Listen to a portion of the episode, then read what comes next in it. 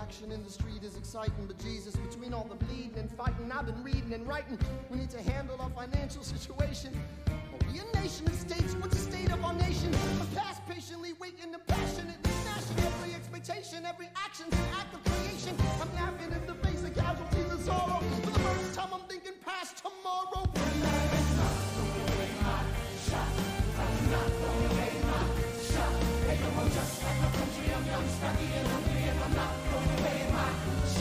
We gon' rise up.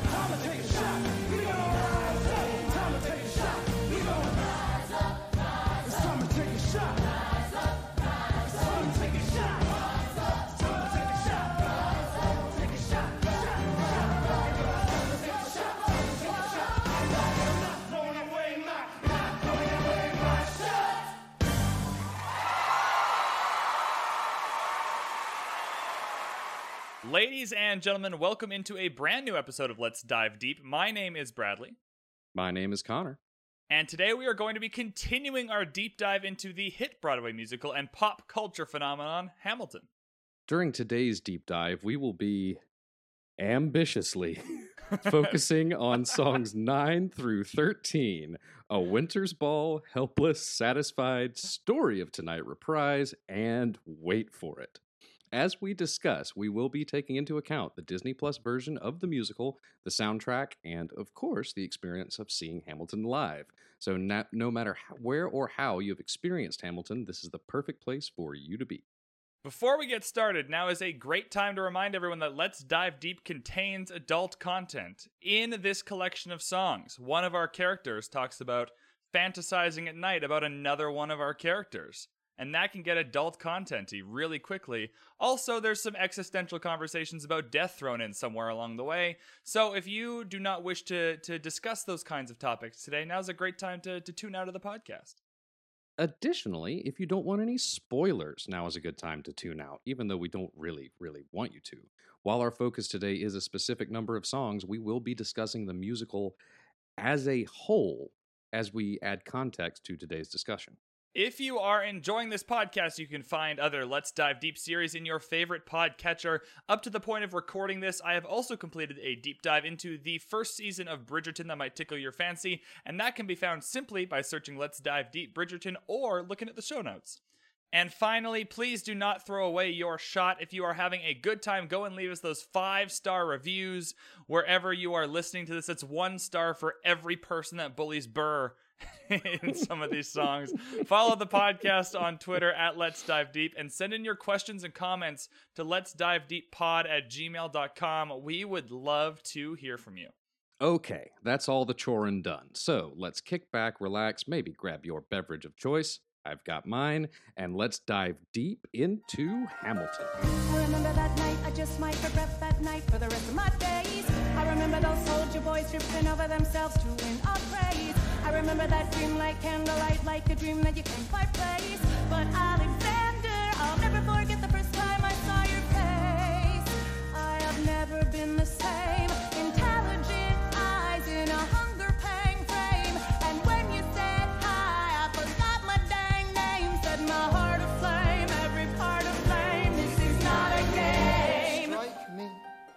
woman who has never been satisfied. I'm sure I don't know what you mean. You forget yourself. You're like me. I'm never satisfied. Is that right? I've never been satisfied. My name is Angelica Schuyler. Alexander Hamilton. Where's your family from? Unimportant, there's a million things I haven't done. Just you wait, just you wait. Like we mentioned earlier, we are being very, very ambitious with the songs we are trying to cover in today's episode. And it all starts with a Winter's Ball. We are back with Burr. He's kind of in a lineup uh, from the last song. Everyone fades away, and he comes in, and he is back to kind of he's narrating the play still, but he's back to to tell, talking about Hamilton as if he's a bastard, an orphan, a son of a whore. Some of those things are true. Some of those things are a bit of a exaggeration. Um, but what did you make of this early Burr kind of going back in a in a song where they're mostly friendly to kind of describing Hamilton with those terms? yeah, it just goes back to that whole discussion about him being an unreliable narrator, right? I mean, this is a a clear picture of his duplicitousness. They're they're friendly, but you do get a little bit of that that reminder of slander onto Hamilton's name because once again, his mom's not actually a prostitute. She wasn't a whore. She was just previously married. And so like in in the circumstances of the time, he's illegitimate, but yeah, it's just kind of it, it's kind of mean what what Burr does in in these introductions. Um, I'm glad that you you brought up that that mode switching, that narrator to character, because that's something that that I want to get into on this track as well. We also have um I guess that's not the right the right starting point.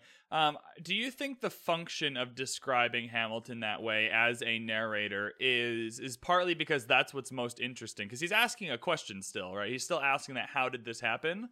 And so if he if he put like how does an average guy, you're like, oh, that's kind of boring.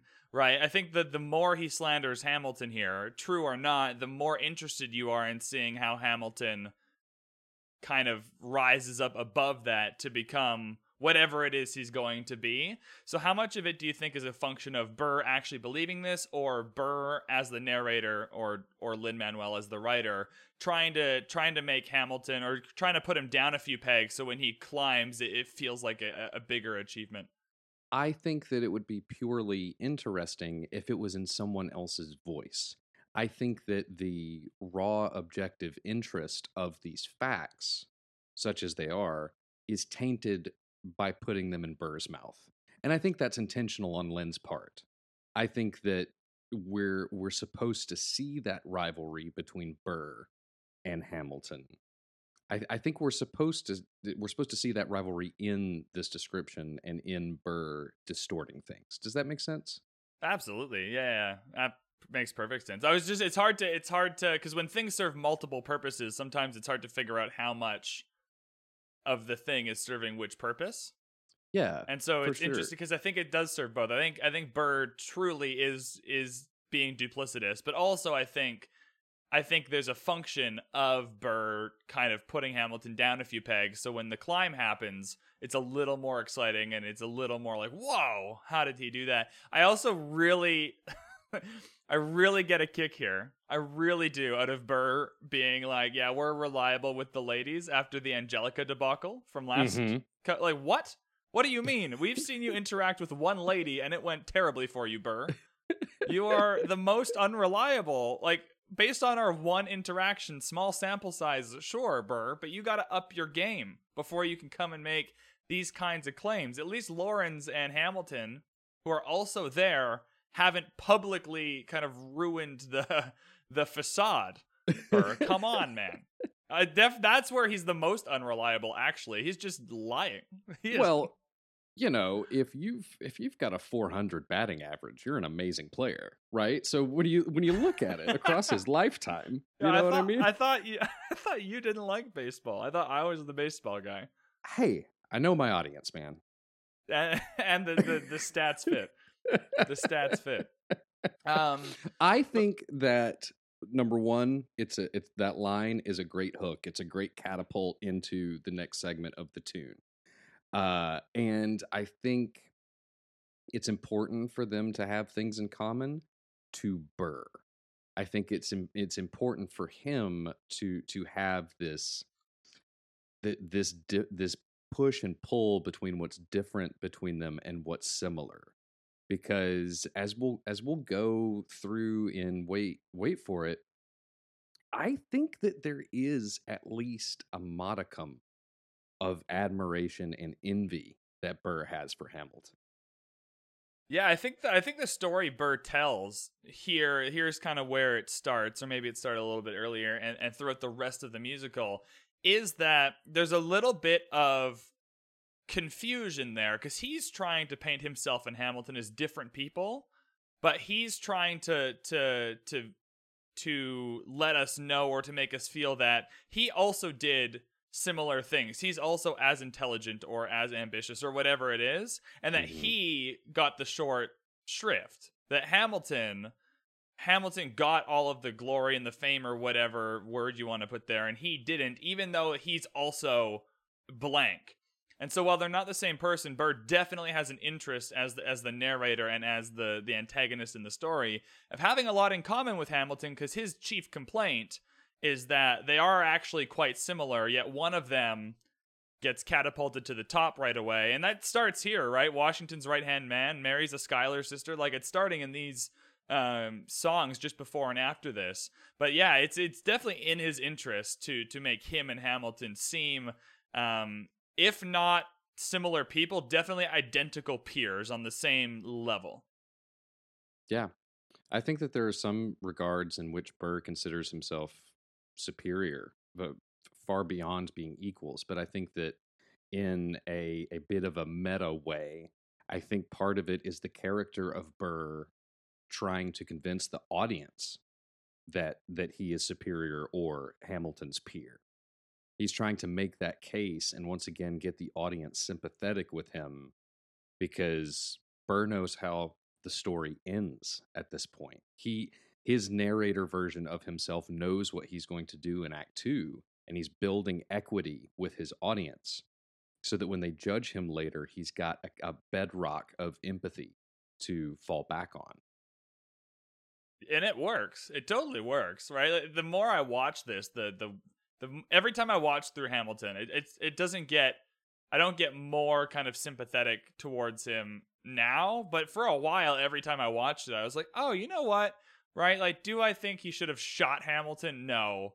But I understand at least what he's trying to say, right? I, I get more kind of in in the weeds with his narration a little bit, and I, I start to feel like the guy is making some good points at some at some at some points in the play. He's like, you know what, he's he's he's saying the right things here, even if it's his weird narration of it or his unreliable narration. He is trying to build equity, and I I think it works because the more I kind of dive into Hamilton, the the more I feel like Burr isn't really like doesn't deserve to be as aggrieved as he is, but I can at least understand what the what the the cause of all his frustration and kind of pent up anger is.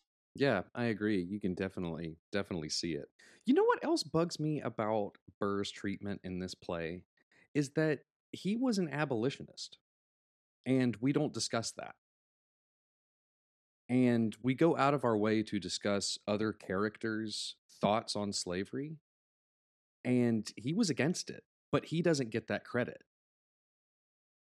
Interesting. Was he more? Because I, I know there's a lot of historical. Like Laurens was was was fully anti-slavery. I've heard just anecdotally, so I don't know how true it is, that they they do Hamilton a huge favor in this one. Not that he was pro-slavery, but that it wasn't his chief concern, right? Like he didn't like it was like at the bottom of the the list of things he was going to tackle in his lifetime was that he was a bit busier with all of the other things yeah. he was trying to do. So would would you say that would you say that in this musical Hamilton gets a, a huge favor done to him in terms of um, his views on slavery, whereas Burr gets the opposite?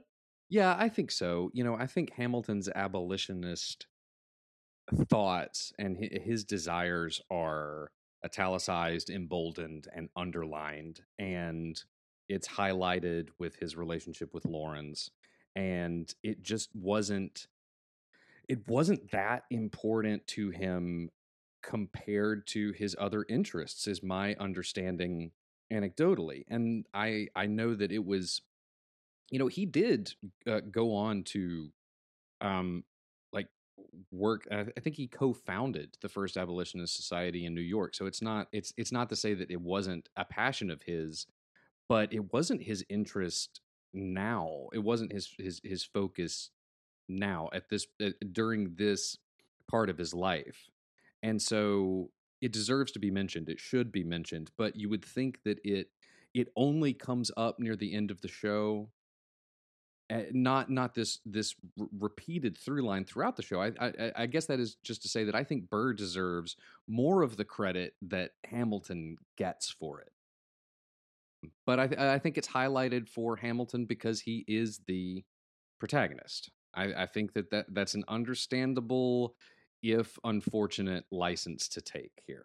As I as I guess what I am saying, I just wish that part of Burr's life got a little more credit because he did he he did enough he did enough wrong on his own. He should get credit for the good things.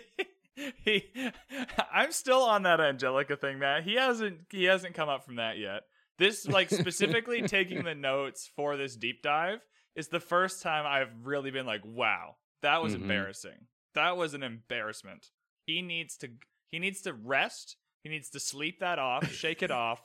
And, and and like it's like after a big defeat in any kind of sports match when the coach goes in front of the the cameras and goes like, "All right, that was bad. We're not even going to watch the tapes tonight. We're just going to go home, sleep it off, and come back to the arena tomorrow because that, that's what Burr needs to do here. So he's still, I'm still on that in my head. Um, but yeah, totally, totally right. And it's all for me anecdotal. I don't actually know a lot about how any of this happened. Um, I've definitely heard from a variety of people through just watching kind of whichever companies uh, interviews with the cast or wh- whatever it is that, that Hamilton's views on slavery aren't incorrect. They're just exaggerated about how Mhm. passionate he was. Um, when when in reality he was focused on a few other things before he he ever ended up getting a, around to it. yeah, you said it much more succinctly than I did. Thanks for that. It's okay. I'm gonna end up rambling about Phillipa Soo later, so it's fine. at, Um, at this point in the the song here, uh, I've I've always been struck by it, but the more I listen to it, the more it bothers me. Uh, Burrs, there are so many to deflower. That line bugs the shit out of me. It just oh, it's does. it's it's bad. It's, It's ba- bad, man. It's a bad. not. It's a it's a bad look for our guy Burr here. yeah, yeah. It's not great. to me it's it's always bothered me but it's always just stuck out as like oh this is 1780 this is this is like that's right that's burr like burr we talked about burr last time how did he describe himself in the last one i can't remember exactly what the lines were but he's he's a he's a player i i remember at some point i had a reason to call him a fuckboy in the last recording Mm-hmm. right? And so like I I have that impression of him, so it doesn't surprise me that he would say that. Um, I, I also think too that combined with the the looks and proximity to power aspects of it, that he he that like that's one third of his motivation, and it's and it's it's extremely unfortunate, but it does strike me as is true with the times and true with Burr's Burr's character as I as I know him so far.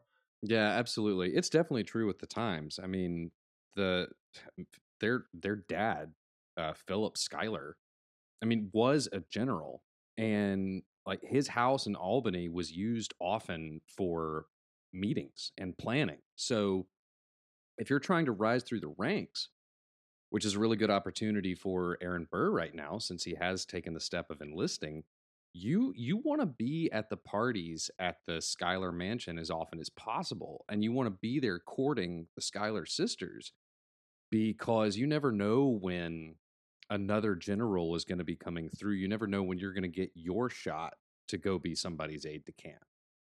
And we all know that this goes super well for Burr, and he marries one of the Schuyler sisters, and all of the all of the effort he went through was all wor- was all worth it. And I, I actually think the play ends after this song. Really, Yeah, well, ne- well, crap, man. Now they don't have to listen to the rest of the episode. Thanks, buddy. uh, there are so many little moments just in a Winter's Ball. A lot of these songs, Winter's Ball, Helpless, Satisfied. There's a lot of um, not only themes that repeat or, or musical notes that repeat or lines of dialogue that repeat, but actual choreography that repeats over and over and over again. And the first one we get, it's a really subtle one, but to me, it shows off just Hamilton's. Hamilton's on the same plane as Burr here in terms of he also wants to marry a Schuyler sister. That is Mhm. his. He's in it, and I I have a I have notes later um, about his intentions. Uh, and what he might be thinking going into this, but there's a really subtle moment that gets played at least twice where where Lafayette is talking with Angelica, and Hamilton walks up and like pushes him out of the way, and it's mhm. behind it's behind the the the main I think it's Burr who's kind of standing center stage and, and taking up the spotlight. But Hamilton, you can see him in the back twice in this collection of songs. Like, get out of here! I'm talking to the Schuyler sisters, Lafayette. You're leaving. That is your. This is what you're doing right now, and it's a it. It highlights Hamilton's character to me in just a subtle way. And what I what I really noticed with these collections of songs, and it's true for the whole musical, is just how much subtle choreography happens behind the scenes. I mentioned it in a couple or two episodes ago with everyone kind of crowding around Burr when he's at the table and they're like bullying him and you don't really notice it unless you're looking at it. And everybody on the stage, if you are not actively like singing, you have something like they're talking to each other and they're dancing around each other. If you are on the stage, you have something you are meant to be doing. There's nobody there that doesn't have a, a, job that's functional to the story. So I would encourage people as they're watching these songs, if they've only watched them a handful of times, try not to focus on whoever's actually singing. Try and just look around in the background and see what the other cast of characters are doing because it really highlights the motivations there and, and it's really efficient as well. Mm-hmm. This is one reason I've never understood people getting bootlegs of musicals because you're missing the full picture, you know? And yeah. th- the energy and intention that this ensemble moves with and doesn't move with. Wait for it as an example of this. Their intentional static positioning in that song is just as dynamically powerful as their movement in this earlier section. Absolutely. Absolutely. And with the Disney Plus cut, I have some notes later too. I actually find it really interesting. There are there are songs that really come alive more, I think, with the Disney Plus cut because you're right in the action and they're able to cut your view for exactly what they want you to see and notice. Mm-hmm. Whereas when you go and see it live, um, it, it sucks, especially if you if I only seen it. I've only seen it once live, and that was my first time watching it. So I don't know how I'd feel going live a second time. But you're in a fixed position, and if you don't have loads of money, you're not exactly in the action. And so you don't notice every little facial expression or every little movement because just from your point of view in the seats, you can't see it or, or, or really pay attention to it. And so the Disney Plus cut helps the audience pick out all those little moments because you're right there in the action and you can watch it over and over as many times as you want to. Mm-hmm. Yeah, I do like the filmed version, although I wish that at some point they had they had put just one camera, one wide shot in the Duke's chair, and just you could watch the whole show from there. And so you had the option, but like I, re- I, I understand like they're not gonna they're not gonna do that. They they filmed it one way for a reason, you know. It would have been a lot cheaper and a lot less work. Yeah, I wonder yeah, if I mean, they I wonder if they considered that and that was the first plan, and then somebody was like, "Ah, is that gonna look lazy? Like, will people pay for that?" I mean, people people would have paid for it. Yeah, um, that I mean, but but this is better. I also like the uh the crowd facing camera in the back of the set. You get these these great shots when people are going upstage. Oh, the one with Washington specifically stands yeah. out to me. Um, all right, back really to good. back to oh, Winter's real, Ball. Real quick, oh, just in, so I don't lose anybody. Uh, the uh, the Duke's chair is uh is a, a bit of theatrical jargon for uh, downhouse center um, in like the um, in the on the floor level and it's it's the the duke's chair is is what is the best seat in the house basically where you can see the whole stage where you've where you've got a um, a really nice blend of sound coming from the stage. You're kind of in the the middle of the audio mix and you can see the full picture comfortably without being too close or too far away and apocryphally this comes from uh, the uh, the Duke of Saxe Meiningen, um, George II, or Georg, um, who was a big patron of the arts and the theater. So that's that was just little little little trivia corner with Connor there. that uh that name is what's that guy's name again? Can we get uh, the the Duke of Saxe Meiningen. Um, yeah, That's George awesome. George the Second. Yeah, I believe the George is a little less exciting, but the Saxe Meiningen. Or yeah, that's, yeah, yeah, that's incredible. He was, um, I mean, he was he was a nobleman and he was wealthy and he was, but he's he's mostly he's known for um being a patron of the arts. And he's so. immortalized in theater jargon till the end of time. Or until someone more important sits in that seat, I guess. I don't know. Yeah. Um, with uh, with this song, I think it, obviously all these songs lead into one another, so there's not a lot of big uh, transitions here. But I do want to talk about Hamilton's power play a little bit as we go into this because it is very unclear, purposefully unclear, and it, it's a full credit to how amazing this musical is. That Hamilton's intentions are are very mixed. Is he doing this for love? Is he doing this for status? Is he doing it for a little bit of both? Is he going in? He's like, I will marry any of the Schuyler sisters. I do not care. This is what will help me get to where I need to go. Is he going into this like, hey, you know what? I'm I'm predisposed to to wanting to to marry one of these fine uh Schuyler sisters, but I also want to have that connection there. It, it it it really colors how we view Hamilton as a person, but it's left unclear. You're not really sure exactly what his intentions are, and I loved that going into the rest of these songs. And it only gets more complicated, right? When he when when he interacts with Angelica and Satisfied, then you're like, oh, okay, you're just adding more layers. They never get peeled back, and so here is where you're first like watching him go up and push Lafayette out of the way. You're like, oh, he is here on a mission for a Schuyler sister, and I, I find that really interesting to kind of track through through these songs. I find it interesting too. I also find it accurate. He was a dog. I mean, he really was. And I think that all things can be possibly true here. I think that it's very possible that love came out of trying to find status. Because my understanding is that he and Eliza had an interesting and complex and w- weird at times, but genuine loving relationship.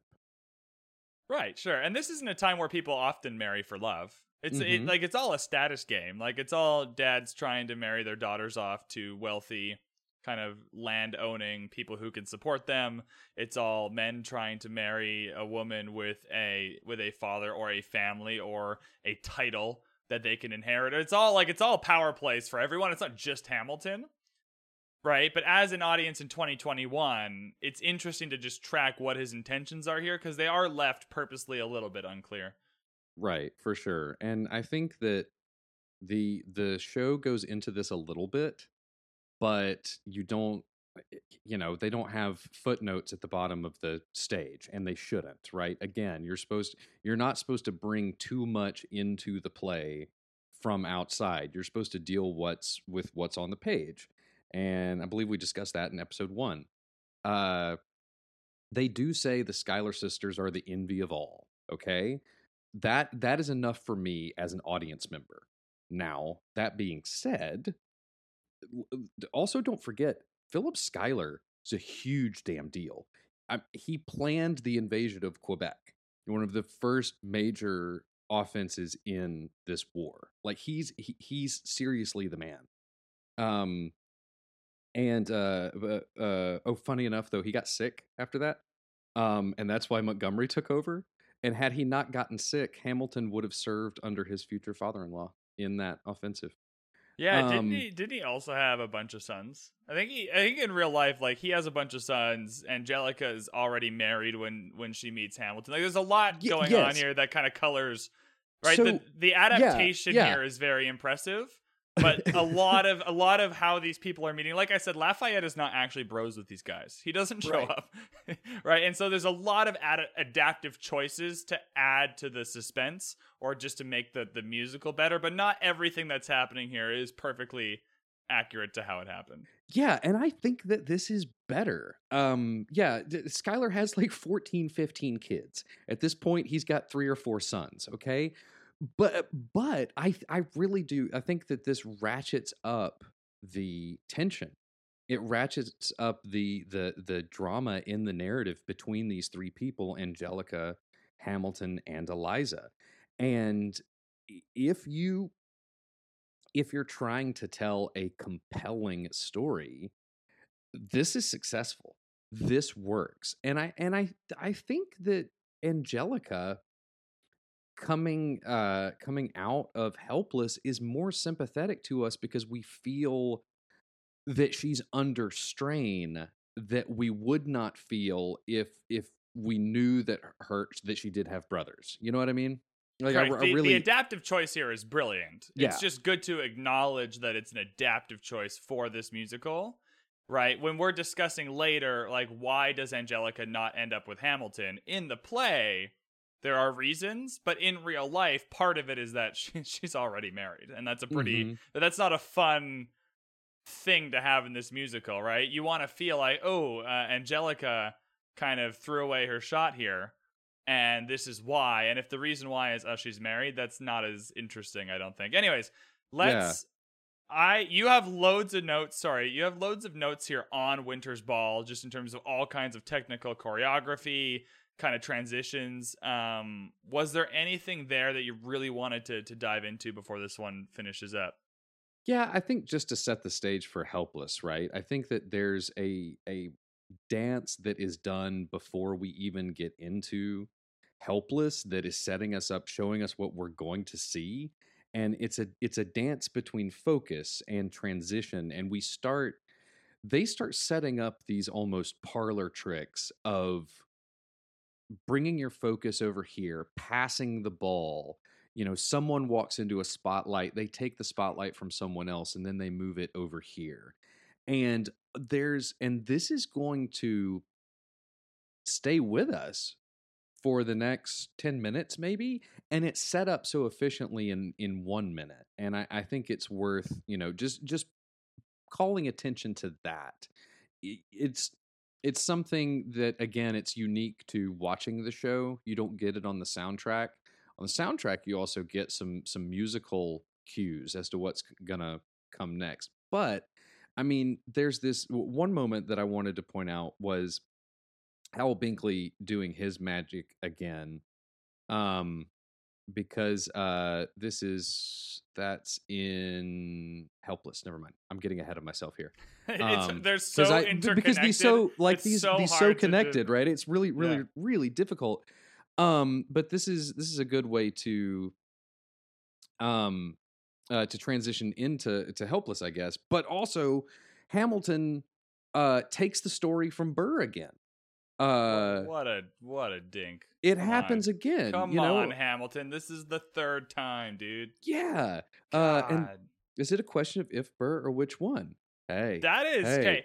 I want everybody who's listening to this episode of the podcast who keeps saying that Lin Manuel is not as talented as the other singers and actors in this play.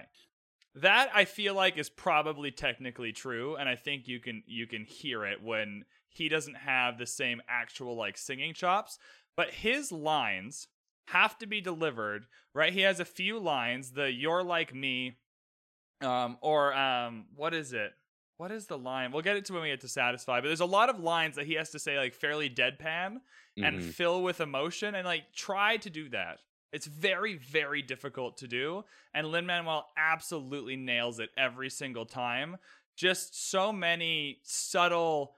He's adding four or five different different layers to all of these lines that he has to deliver in a fairly deadpan way. Like, is it a question of if Burr or which one? It's like he's he's confident, he's arrogant, he's funny. There's a lot going on there. He's kind of facetious. He's kind of like he's also trying to like like okay, come on, Burr. Like you you don't think I got game here? Like come on, what who do you think I am? There's a lot going on in that line.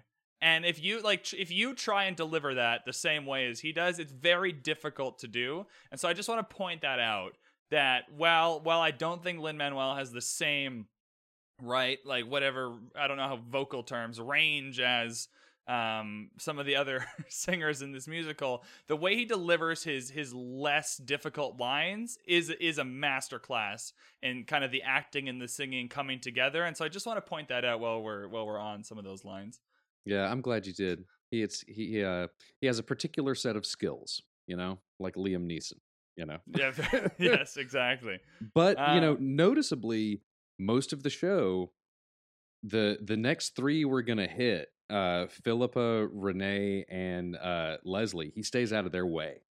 You know. Oh yeah, he's not. I'm not trying to tell people that he is the same on the same level as them because he's not. Right. I'm just saying the way his skills are in a different thing that he brings. Mm-hmm. And I just wanted to call that out because I never see that kind of feedback on Hamilton. I always see the comments that are like, oh, Lin Manuel sucks, boo. And never like, wow, the way he blends kind of the talking, the singing, and the acting together for some of those lines that he has to deliver. That's very hard, and he nails it every single time. Yeah, for sure. While we're dunking on haters, I will also remind people that Ron Chernow uh, signed off on the musical. So if you don't like the historical changes, tough. Um, well, go read the book. You know, haters, consider yourself dunked on. dunked You, on. you have been dunked on. That's so helpless. all right. Yeah. Okay. Let's let's transition into helpless.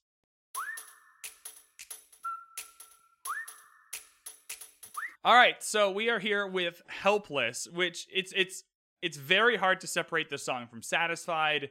These songs are going to take us a, a long time to get through. So again, apologies if we miss your favorite part of the song or your favorite little bit of choreography. Every time I edit these podcasts, there's a million things that I wish I'd brought up that I forgot to mention. So we're just all working through this together. Um, but I'm going to start out with the most important thing to me because it's the first thing I wrote down in my notes. And I put in all caps, I have the biggest crush on Phillipa Soo, my lord. and so if you guys are wondering how I'm about to feel about Helpless, uh, it might not have anything to do with the dialogue, the choreography, the, the place in the story, any of that. Um, I think it might just be I have the biggest crush on Phillipa Soo. And then at the end of all my notes, I put finally, Phillipa Soo kicks ass. That is it. That is all. So that's where I'm starting with with Helpless.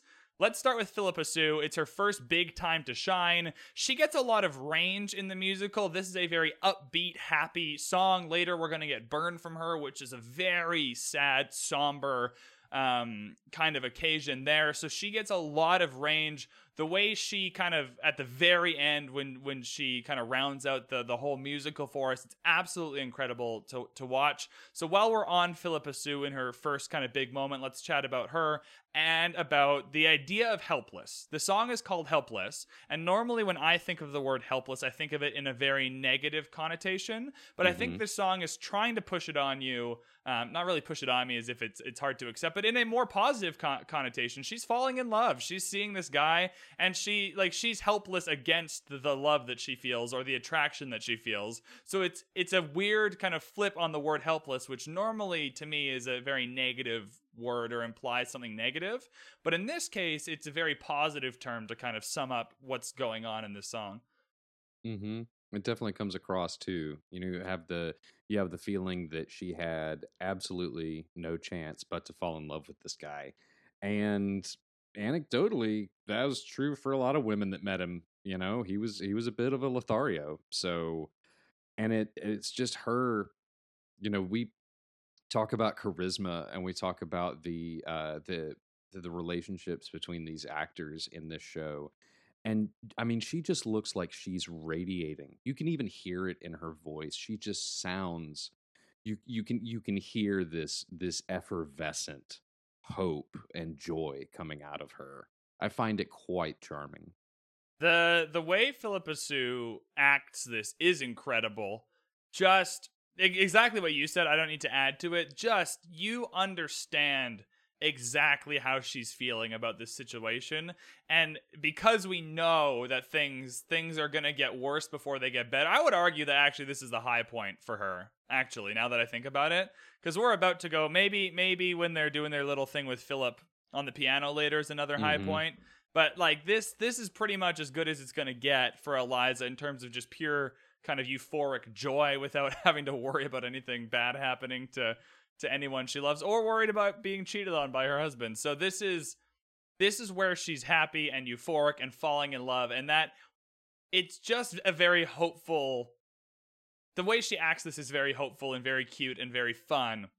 And I I really appreciate it. And also, again, Lin Manuel writing this play, giving us lots of exposition in a short amount of time that's not boring. She starts the song with, I have never been the type to try and grab the spotlight. It's just like her saying something about herself, but it really just fits in with, like, we were at a revel with some rebels on a hot night. Like, it, it fits Mhm. right in, and it's, it's, it's pure exposition, so you know more about Eliza, because this is the first time you're really meeting her. Um, separate from her sisters, and it, it's just wonderful stuff. hmm I really couldn't agree more. Talking about that hope and how things are good here, I like that most of her, or at least as far as I can count, I haven't broken it down exactly, but most of her scoops uh, throughout her uh, throughout helpless always go up. Um, like the the less on helpless and eyes, a lot of her lines have this upward uh, pitch to them, upward momentum to them. Really looking forward, and things are climbing. Things are getting better, and I think that supports well your, you know, thinking about your last good day idea. Um, that yeah, maybe this is her like last best day is is the day of her wedding. yeah, Um, it's always a concept that's always stuck with me. Is the last good day from from Fault in Our Stars? I don't know what it is, but like even if you just think about it, right? I can remember my last good day, the best day I had before COVID happened and the lockdown. I can remember that day, and I want to go like I just I want to go back to it because I didn't know at the time that a week later like COVID would happen mhm. right? At the time, I was just enjoying that day, and so like I, I that concept, it, it just it really sticks with me, and I'm not sure why. I've only ever read or watched Fault in Our Stars once, but it's just Mhm. it's just stuck with me, and that's exactly it, right? This is a great example of I'm sh- like this this play will will take time to cut over like almost a decade at some points and so there's a lot that gets cut but within Mhm. the context of what we get in these two and a half hours this is kind of her last good day and what's key is that she doesn't know it she's just enjoying it she's here she's having a good time she's I Ian Hamilton, her sister's figuring that out for her. It's incredible. It's amazing. And yeah, it, this might yeah, going back to that, it, it's a concept that always just sticks with me. But this this this would be it for her, I think. hmm I wonder if Hamilton has the same love at first sight feeling that she does because we get it explicitly from her. And I th- I I wonder if we are intentionally made to wonder about how he truly feels. Just going back a little bit to what you were saying earlier about his intentions. It's never explicitly answered and I have to I have to wonder if that's on purpose. I think I think this song clears it up a little bit because we get so we know based on what we've seen that he starts off by by pushing Lafayette out of the way to go talk to Angelica. Then Mhm. Angelica introduces her to Eliza, and all he cares about is the name Schuyler. When she introduces herself as Elizabeth Schuyler, he goes, Schuyler? Like, fuck yeah. Right? He doesn't Mm, care that mhm. it's Eliza Schuyler or Elizabeth Schuyler or Angelica or Aunt Peggy or right? Like I don't think he cares. Like he- the, he repeats the word Schuyler as if to make sure right? And then when when Angelica says my sister he's like yes score. Like I don't think he cares. I don't think it's love for him. I think it might I think it might be I think he might go for all we know again it's left intentionally vague. He might think she's attractive or this is the first time they're meeting obviously so he doesn't know anything about her but he they they take the time to repeat like Schuyler is back to back, right? Elizabeth Schuyler, Schuyler. Like, oh, cool. Mhm. And so yeah, I think I think it's a little more clear here that he's he's he's in it for the Schuyler part of it as well Yeah. as maybe for the Eliza part of it. and our our viewing of this moment is not necessarily tainted yet because we haven't gotten satisfied but he doesn't you know he he does not give eliza the same uh amorous conversation that he gives to angelica No, it's a lot more tame here It's a lot more tame here, and it's not it's not game recognizes game. We'll talk about it in Mhm. Satisfied. One of my biggest things there is like, oh, these are two heavyweights recognizing each other for who they are, and that they are similar people. oh yeah That they are finding their contemporaries in this world at this moment. Right? I don't get any of that that heaviness here. I get what I love about this from Eliza's perspective is is it's a very relatable song. We've all been there right? You're at a dance, you're falling in love, you have this crush on somebody, you see somebody from across a room that you've never met, and you're like, wow, like they're beautiful. Like everyone's had those moments that I think can really help bring you into this song. And so everyone has had a moment in their life where they're being like Eliza in Helpless, which I think is why this song resonates so well, at least with me. I mean, other people who might watch the play obviously have different opinions on all the, the songs, but I think this play is one of the most, or this song is one of the most relatable songs because we've all had not the exact situation, but Eliza like moments in our lives. And then Hamilton, it's the exact opposite here. And we don't, again, when you watch this the first time, you don't know what Hamilton and um, Angelica have talked about because you get that after. Mm-hmm. Right. But yeah, Hamilton is in this here and he's like, he's in on the Schuyler name. And then later in Helpless, he he kind of goes like, "Hey, I ain't got shit, darling. Like, are you cool with this? I don't have like you are it's almost like hey i'm not providing the land the money or any of that. That's kind of what you're doing. That's your role right? I just got the nice eyes and the helpless and all that stuff. And so yeah i don't think he's in it. He's not he's not he's not recognizing game here. He's recognizing like a schuyler wife. But he's mm-hmm. not recognizing game in the same way that that he does I guess the word game is like a weird connotation, but like I mean like as in like game recognizes game. Yeah. Not not like he's a hunter or anything. That's not what I mean. Anyways. Um, yeah, or they're or they're scheming against each other. No, or they're scheming against each other. Yeah. I mean like I mean like game recognizes game if you've heard that phrase before. Yeah. Yeah. I uh I'm tracking. You're you're you're talking about the their first look, their their first meeting. I love that moment and and part of the reason is you have this you have this upstage left to downstage right line and you have Angelica between Eliza and Hamilton. And Hamilton and Eliza see each other. You have this great lateral sting from the lighting design. And Angelica immediately turns and sees her sister's face, which will be referenced again later and referenced in song. And there's so much packed into that one moment and it's just another one of those things that is that is reprised and reversed later on you don't when you watch it the first time you don't realize how impeccably well done the staging is until it's unpacked again in the second part of this you know couplet of songs right it's it's it's so good I watched so, so a I watched a cast interview when Hamilton was released. The cast went and did all their their media tour online, right? And they were with all like Vanity Fair and all those people as a cast. And mm-hmm. one of mm-hmm. the people asked like, "Hey, could you guys if someone said like you guys got to go tomorrow night and you got to do Helpless and Satisfied, like could you do it?" And all of them were like, "Absolutely not. Like that requires so much coordination and rehearsal and like it, it's just impossible to just do. And so even the cast is like, out of all the things in this musical, I'm assuming these questions are like fairly pre-screened as well. And so mm-hmm. like it's something they know they're going to be asked about and they singled out these two songs as the ones that are the most difficult to do over and over and over again without the rehearsal and the pa- practice and the the very precise choreography because it has to track because it get like you said it gets unraveled in in satisfied and mm-hmm. so it mm-hmm. needs to be recognizable subconsciously like oh I've already watched parts of this because then that helps you highlight what's different about it the second time and mm-hmm. so it's mm-hmm. just a very very well done and very complex choreography that that underlines everything that's happening here yeah. Well, and part of that is because it's it's complex unison choreography. And this is something that they used to great effect in uh, Guns and Ships as well. There's they're impeccably timed, and for me, uh, it's the it's the hands going up, man. Uh, when they're all lifting their their fingers, oh, it's just amazing. Um, but yeah, it's it's just the the amount of time and energy they put into learning this must have been ridiculous. I don't know how long they spent in the rehearsal hall just learning these two songs. Well, I mean, what in a rehearsal hall would you even have the rotating stage? I'm assuming they had to learn them twice, like once, like once without the the the rotating stage, and then a second time later.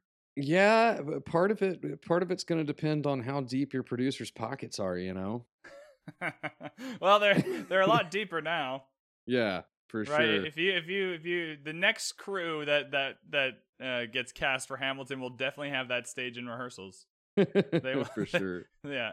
Oh, Um, you you might hear the dogs barking in the background, but oh, it's all well. good. We love dogs. if you're listening to this podcast and you don't love dogs, you're just you better have stop to- listening to the podcast. if you don't That's not what. I was gonna say. I was gonna say that's cool. You're just gonna have to bear with us because we love dogs. so there are dogs present in the vicinity. Um, one of the things I really like about this this song, and this is this is a really good show don't tell exposition. This is the kind of stuff I'm into because I really dislike just uh, Hamilton again is the exception to the rule because they do a fantastic job of like just telling you things about characters in a fun way. Mhm. But the the um the um my sister made her way across the room to you and I got nervous. Like it's it's just a way of letting us know like oh Eliza is the younger sister or at least the more timid one. Angelica Mhm. is the power player. Like this does not work. Like Eliza and Hamilton don't end up together if Al- or if Angelica doesn't cross the room, grab Hamilton and like yank him over to her. Right? She would have been in my in my head canon, she would have been content she would have come to this ball. She would have looked at Hamilton. She would have had her we fell in love for a, a night moment that everyone in their life has. And then she would have left and never met Hamilton again and been totally fine with that. And it's Angelica who it's her her narrating Angelica crossing the room that tells you everything about herself uh, in terms of what she is hoping to do here and, and where she's going to act to make this thing with Hamilton work. It's really well done. hmm I agree. It's almost as if she's receiving permission from Angelica to be with Hamilton. Angelica gets first dibs. You know, Eliza said this one's mine, so she's saying, "I, I want him." But in that moment, there's she's showing there there is a little bit of concern, right? There's fear that maybe Angelica he might fall for Angelica first. Yeah, and not in terms of motivations entirely, but the the the um, similarities here between uh, Hamilton and Burr aren't lost on me either. You have Angelica, who's the Hamilton foil, and not that Eliza's the Burr foil, but in this moment, right? Hamilton is there, and they both want him. Which one of these characters will actually go and get him? Which one of those two characters will actually pick a side and commit to it and go and do it? And which one of the two characters is kind of like, eh, like I'm not sure, I don't know, right? Angelica's the Hamilton character. Angelica goes and gets Hamilton. Doesn't Mhm. hesitate. Like she would have totally done that herself, regardless of Eliza. Right? Yeah. Eliza is not going to do that. Eliza is more like Burr in this moment. And so it helps to have characters that we've already met that we can we can foil against Angelica and Eliza here because it helps kind of at least in my head helps kind of keep it straight as to what's going on and which characters' intentions are are which. Yeah, for sure. Angelica doesn't hesitate. She exhibits no restraint. She shoots her shot, takes her shot. Yeah, Sorry. absolutely. Shooting, shooting, shooting your shot is like a much more shooting your shot's a much more modern way of saying that. Throwing away your shot is a very Hamilton specific line. Um, so I will get those confused multiple times. I apologize. I'm gonna see myself out now. Anyways, um, I like this moment from from Angelica and Hamilton. She's taking him over, and again, we don't have any of the context about what they've already talked about. But he's Mhm. like, he's almost like, he's almost a little confused. Like, why aren't we a thing? Like, where are you taking me? yeah. Like, why yeah. aren't we? Why why can't we stay right here? I'm fine here with you. Like, where where? Why do we have to go anywhere? And then she says, "I'm about to change your life," and he's like, "Oh fuck, I'm in. I'm in on this." Yeah, I, my, I, I, I fundamentally believe he, he believes she's about to take him out to the rose garden. That's For my sure, hundred percent. Yeah. That's my head headcanon too. That's so it, it's interesting because when I watch this play, uh, for those of you who work with me, or for those of you, I know people who work with me listen to this. Um, what you guys don't know is the audience who who don't work with me IRL is that I, one of my favorite things to do is, is go around my workplace. It's a huge like forested area, so you can just go around and like just sing Hamilton, and it's very very fun. And my staff hates it because I'm not a very talented singer. And so we often watch Hamilton. At the beginning and the end of last season, we did like a staff night where we watched Hamilton. And when we get to Satisfied, um, and um, Hamilton says, like, you strike me as a woman who has never been satisfied, one of my staff yelled, Oh, so she's a virgin. And that's interesting because that's not how I interpret satisfied in that song at all. But I interpret like the sexual undertones here This is where Mhm. I get them. Like I think Hamilton fully thinks like I'm about to change your life is like, oh, we're gonna go we're gonna go kind of get busy in the rose garden is a good example. Like that's where we're headed. And it doesn't Yeah. turn out like that. But I, that's this is this is more where I get some of those sexual undercurrents. The, like the sexual tension is definitely here in these songs, right? But it's interesting Mm-hmm. that the people I worked with did not did not feel the same way. They got them insatisfied using like a very I don't want to use the word literal, but a very narrow view of what the word satisfied could possibly mean. Well, I agree with your coworker on satisfied because I see both meanings in that word. When he says that, I completely see it because that word does, I mean, of, of the period, that's exactly what that word meant. Oh, this will be an interesting little maybe disagreement then we'll get to over there. Oh, I like that. I I like just- when that happens. I like Yeah. when we, we kind of diverge a little bit. Um, I know, me too. And with- uh, with- so far, Flotilla is winning, by the way. Look. I am so dug in on battalion being the correct line. No one could change my mind. A hundred thousand people could write in and be like, "Yeah, it's flotilla, you idiot," and I do not care. Uh, back with um, also battalion heads. Come on, we need a little more love. If you're out there, like email, tweet, right? Put a message in a bottle, send a smoke signal, whatever you got to do. Your vote counts. It's fine. You vote by any means necessary in order for flotilla not to win and i will i will be your fearless leader in, in that effort um, with this moment here instead of going out to the rose garden angelica introduces hamilton to eliza hamilton gets really excited when he hears the word schuyler and then she says the way angelica says i'll leave you to it she's like ah fuck they're they're gonna get married. They're in. Like it took a 30 seconds. Like they are fully in. And then eliza like hamilton hamilton doesn't hesitate here. Eliza just immediately goes in right? She's writing letters nightly. Like this is a little relationship going on. How do you Mhm. feel about like hey hamilton hamilton's a little romantic here? Now obviously he's playing he's going in hard for the the schuyler name but he's good at it and he's romantic and he's the he's the opposite burr burr messed this whole situation up when he had his chance i mean not the right not the right place, time, attitude, approach, any of it. But Mhm. Hamilton here just immediately like seems fully comfortable with this whole situation. Yeah, I think it's another instance of all things are true here. Yes, he was a playboy before and a big one, and he was, you know, out to get his and also out to get some status. But I also believe that this is genuine love here, genuine courtship. And I also believe him when he he talks about the entire family bringing out a different side of him.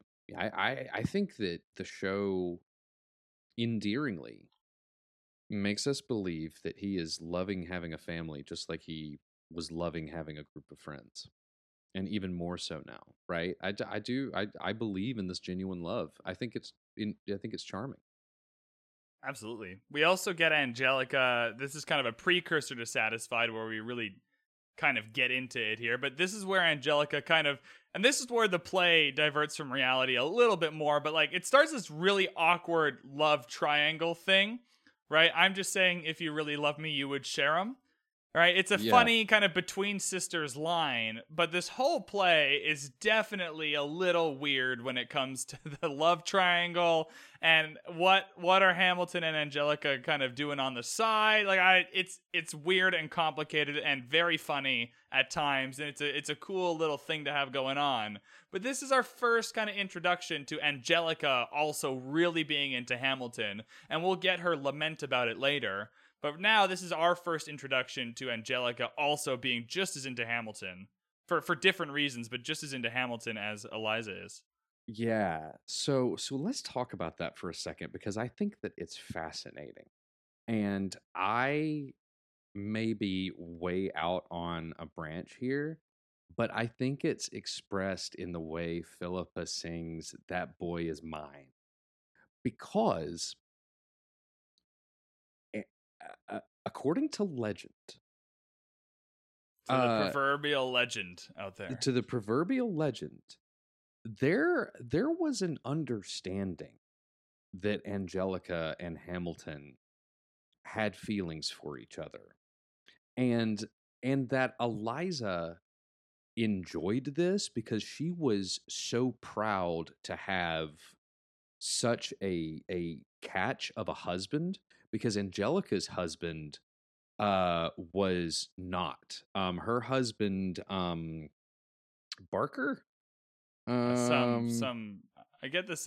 What's awkward? What I don't actually understand is that just within how this play is done is that she goes off to London with this guy, her husband, Uh-huh. which makes me feel like he's British, but she she her dad's like a known rebel. I'm not sure how that works exactly, but anyways. well i mean you had you had a bunch of people going on on both sides here and um one of the yeah one of the reasons that they elope is because um Schuyler didn't really trust this guy. He was a um he was an arms merchant and he dealt mostly with the american and the french but Schuyler wasn't like too crazy about him so they elope in 1777, 78, one of those. Anyway, before 1780, a Winter's Ball. Anyway, not important. It's not important.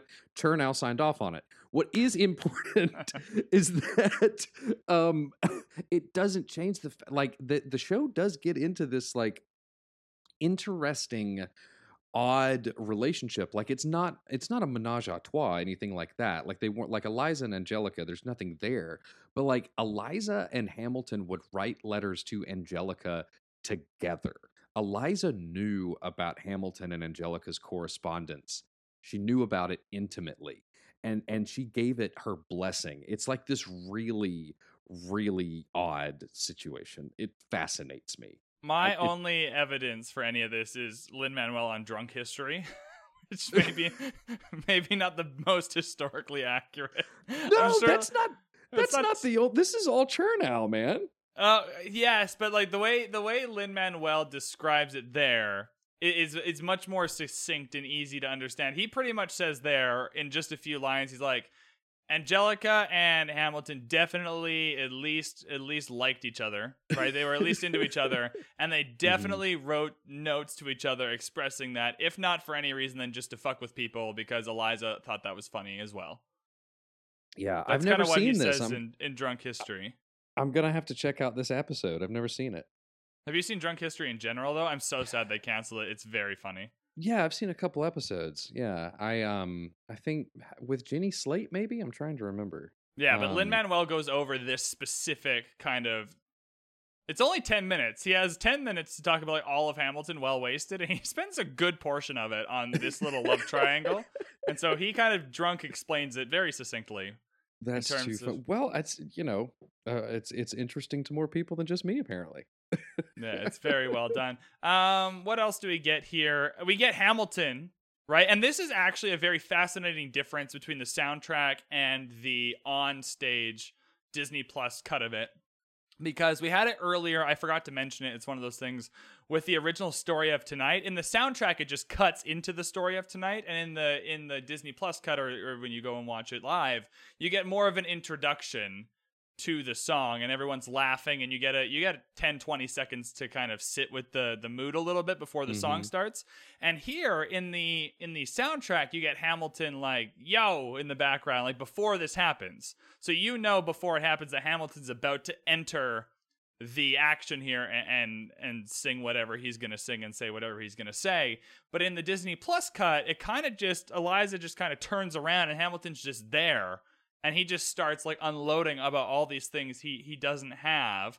Do you Mhm. think this is a what do you think this is, right? Like do you think this is a necessary level of honesty just so everyone's on the same page? Do you think this is Hamilton being like, "Hey, I just want to be up front so when we end up broke and homeless forever that that you understand that that that's what I'm come kind of bringing in here."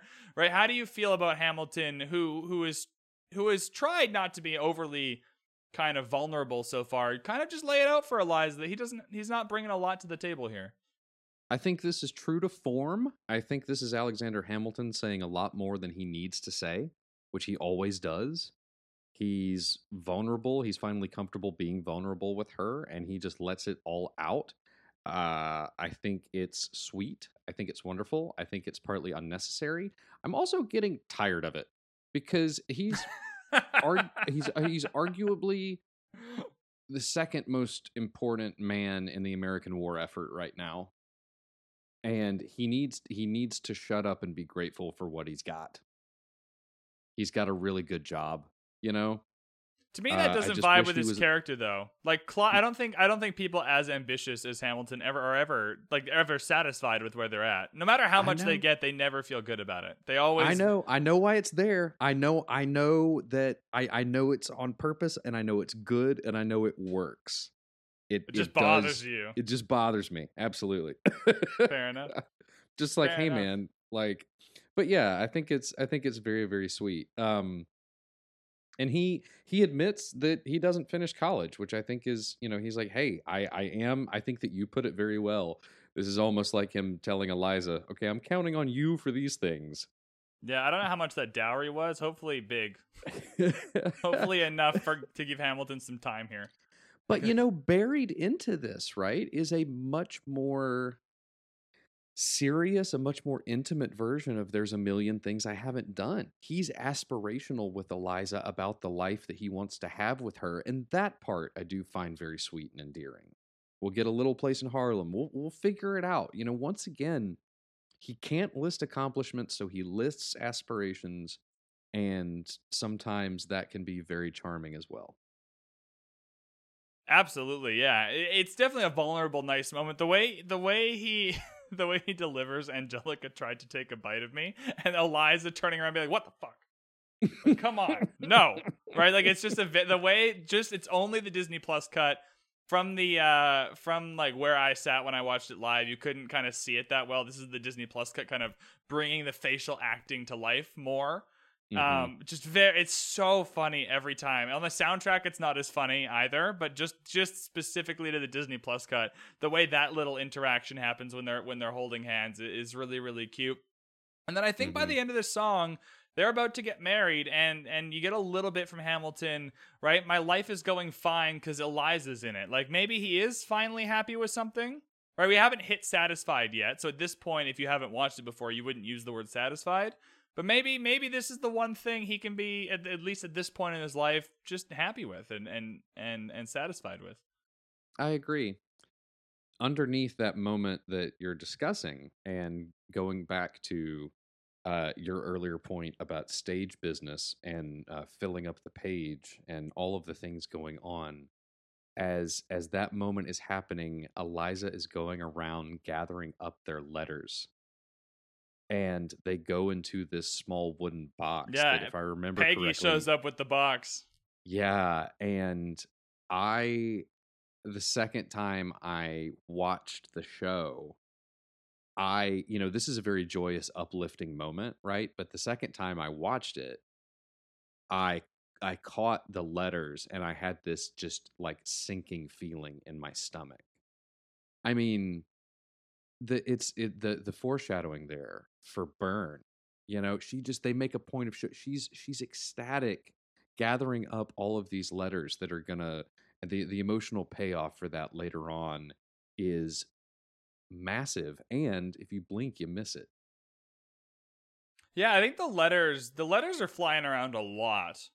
Mhm. Right? There are lots of points where people are grabbing them from other people and they're moving around the the ensemble and they end up in this box. It's definitely I, I think it's pretty hard to miss the letters. I think it is harder to kind of make the subtle connections that those are the letters Hamilton's writing to Eliza and that those are the letters that later get burned. I think that's a bit of a harder leap, but I think when I watched this the first time, I had one of those like, oh, this is like the beginning of Harry Potter. Like there's just letters, right? Like yeah it's no just no no i'm with you there it was more everywhere. yeah it was the connection i meant might be the the but yeah it is there's no post on sundays Yeah. yeah. Also, I just want to point out for you Harry Potter heads, it's insane that the the world's next greatest seeker can't catch one of the million letters flying around his house. Makes no sense. Come on, Harry. Anyways, um, I think that's all I got for Helpless. I work. I mean, part of talking about Satisfied is going to be calling back to Helpless anyway. Uh, Mhm. I. I it, it's one of those things where I I think there's going to be a million things I wish I, I mentioned, but I think I'm good with helpless is there anything that you wanted to to to bring up Yeah, there's there's a couple things just laying groundwork for later on. Uh Laurens is very, very present in both of these songs so far, and he'll remain present um getting out of uh you know getting out of this and into satisfied um he's uh presumably the best man walking angelica down the aisle was my take Yeah, Um, probably. and in this in this section uh, about love and romance laurens is very present throughout all of it. And i think that that was a very intriguing choice by uh, the director and choreographer. Um and i also love hercules mulligan as the flower girl Oh, it's so good. So there's a lot of funny moments. This is exactly what would have happened had I not had you to bring this up, and I would be like, "Oh, I missed it." Um, there's a lot of really funny moments here. It's a very this is like the comedic relief song as well. Um, things need to be kind of wh- while we're already having a happy song, might as well toss some comic relief in here. The the the the flower girl is hilarious.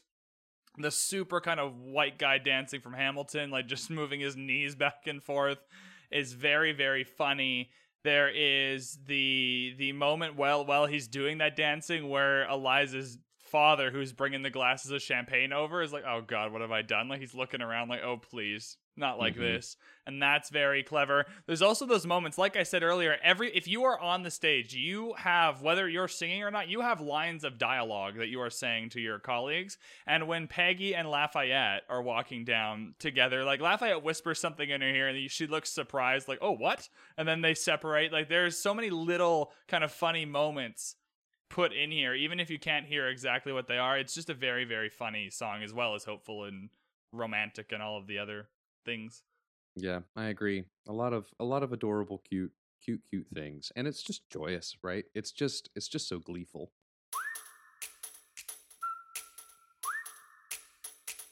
All right, so we are here with Satisfied. And Satisfied is a great many things.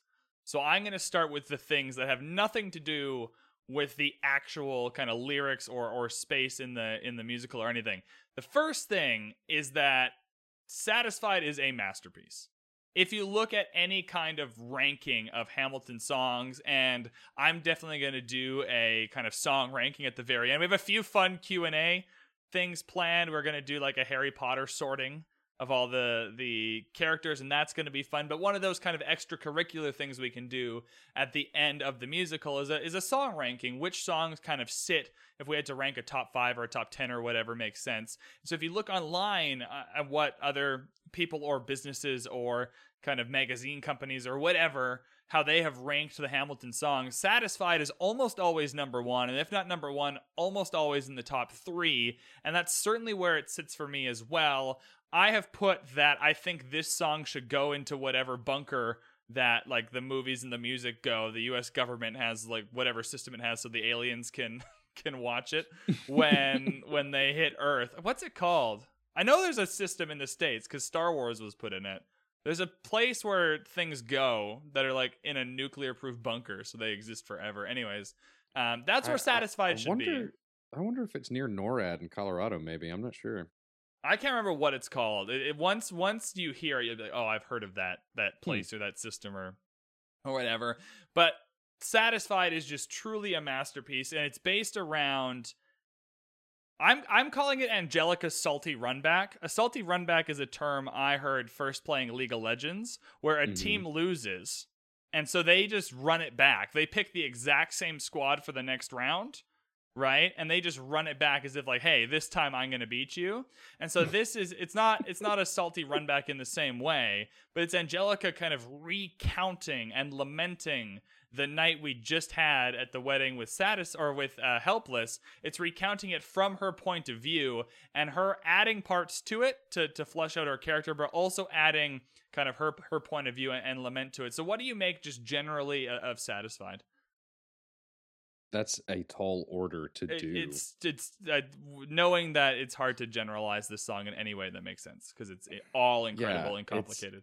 it's difficult if I had to attempt to have one succinct analysis or reaction to to this behemoth to this to this titan of a tune. It's uh, uh, for me what strikes me is the the effortless way this song switches modes and the way Renee Goldsberry switches modes and how she is one version of Angelica with the cast of characters, and she's a different version of Angelica with the audience and the listener. And I think that that is the way we navigate those those musical modes and those versions of Angelica. I think that's why this song is as successful and as good as it is.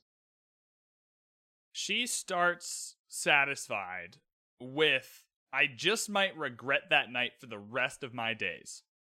That is how this tune starts. Angelica out there giving us her point of view and saying just straight up, this is one of those nights that if I could go back, and part of the question you ask yourself as this is going on and after it's finished is if she could go back, would she walk Hamilton over to Eliza again? That is kind of the question. Like she is saying here that maybe not. Like she regrets that night and she almost wishes that she could have done things things differently. And there's so many fun moments here. One of my favorites that sticks out to me is when Hamilton is just standing there like a statue and she's just staring at him. Every time I see that I'm like, "Oh, this is just a masterpiece." Mm-hmm. Right? Cuz it's it's just striking and it's simple and it's so effective and I, I don't know like, i'm gonna do a lot of i don't even know how to describe it in this song because there's just so much that's indescribable. But man i just fucking love this song dude. I really do as well. I really do. I love her delivery. I, I love her vocal chops and her range the dynamic range of this tune. Just i mean in terms of loud soft loud like it gives the pixies a run for their money. You know it's just it's just amazing um, Angelica also kind of starting early on, having that game recognizes game moment, right? I'll never forget the first time that I saw your face.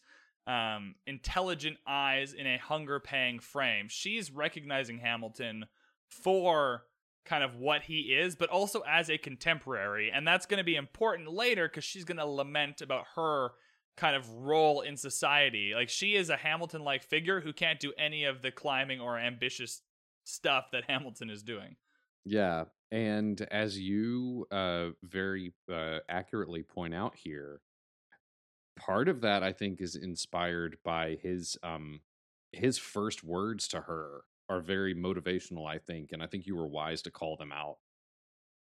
Yeah, well, they come in. He just starts with this. So we'd start with Hamilton just standing there like a statue, and she's staring at him right? And so that mm-hmm. happens. Then he walks up to her. He this is where he pushes Lafayette out of the way a second time. It's a repeat, so it's the same moment happening again. But now we're getting Angelica pausing it from where it it kept going last time and pausing on this conversation with Hamilton. And he he goes up, and this is where this is the line. All right, I have made a life's mission out of just walking around where I work singing Hamilton. I can do almost the whole play just from Hamilton's lines, and this is the one line every time that is just impossible to get unless you're Lin Manuel to do it perfectly. But the you strike me as a woman who's never been satisfied, that's how he opens this. Mm-hmm. It's a mm-hmm. soft delivery, but it's a confident delivery, and it I, it's a challenge almost. I, it's there's so much. It's it's a line that packs 86 things into it, right? So we're gonna have to unpack this, right? But that's how he opens. And that always struck me as an odd way to open a conversation with someone. But like I mentioned earlier, he is recognizing her for for who she is and not who society wants or not who society or not what society wants him to think she is. Yeah, I agree. I really do. I just I'm uh I there's so much packed into this and I uh, see, this is why I really go into that double meaning of the word satisfied here, because I think that's one of the things that Hamilton is packing in. I, I think he's trying to figure out if she's a goer or not, in addition to thinking that she is confident and competent. I think that it's all there. It's not one or the other. I've just never seen it, and until until the person I worked with yelled like, "Oh, so she, so she's very inelegantly." right? Mm-hmm. Like just like, oh, so she's a virgin, right? I'm sure that that's part of it, but it's just never struck me as part of it. I always I always thought of Hamilton as almost kind of beyond that in his attentions. Like he if he wants if he wants to if he wants to go have sex with someone, that's not a hard thing for him to do. Right? Mhm. I've always struck it as like, oh, he he is recognizing that Angelica is not satisfied in all of the other ways. And like that maybe it's just I'm not reading it correctly. I've just never ever felt that from this line. But No, I don't. I don't think that it's just trying to get laid. I think that it's there. There is intelligence in innuendo, and so he's not walking up to her and saying, "Well, hello, pretty lady. Would you like to bone?" He's saying it in the elegant tongue of the time, and and she responds in a way that strikes him, and he said, "Oh, okay, you've got some game." whether whether we go to the rose garden or not i'd like to but you know if even if we don't like you are very witty and you and most importantly to to my intellect you can hang. So if you can hang and we can bone then you're the perfect woman. I th- I, th- I think it's all like it's all in that right? Because there's you know I mean, because sexual compatibility is a thing, right? So I think sexual compatibility and mental compatibility all at once, all wrapped up into this moment, I think that's what makes it such an electric moment. Do you think it's a bold move? So he's here, and part of his motivation is that he wants to marry a Schuyler sister. That's at least part of the motivation of all of this, Mhm. right? This is a moment unlike Burr, where he's he's at least kind of successful, right? He doesn't end up with Angelica, but he opens up mm-hmm. just as hot as Burr did when he was like running down the street after them, right? Do you think smart move from Hamilton to just go in hot like this? Like, how, what if, what if, like if it hadn't been Angelica, surely this is a terrible idea, right? Like, how do you feel that? Does do you feel like it matches with Hamilton's character to just run up and be like, "You strike me as a woman who's never been satisfied"? Yes, and I also think that it's appealing to Angelica because complimenting her perfume does not work. We know that, right? Com- complimenting her fashions probably does not work either. And she's probably heard every line under the sun. Sure. Hamilton's talking about her. Actual capital H her.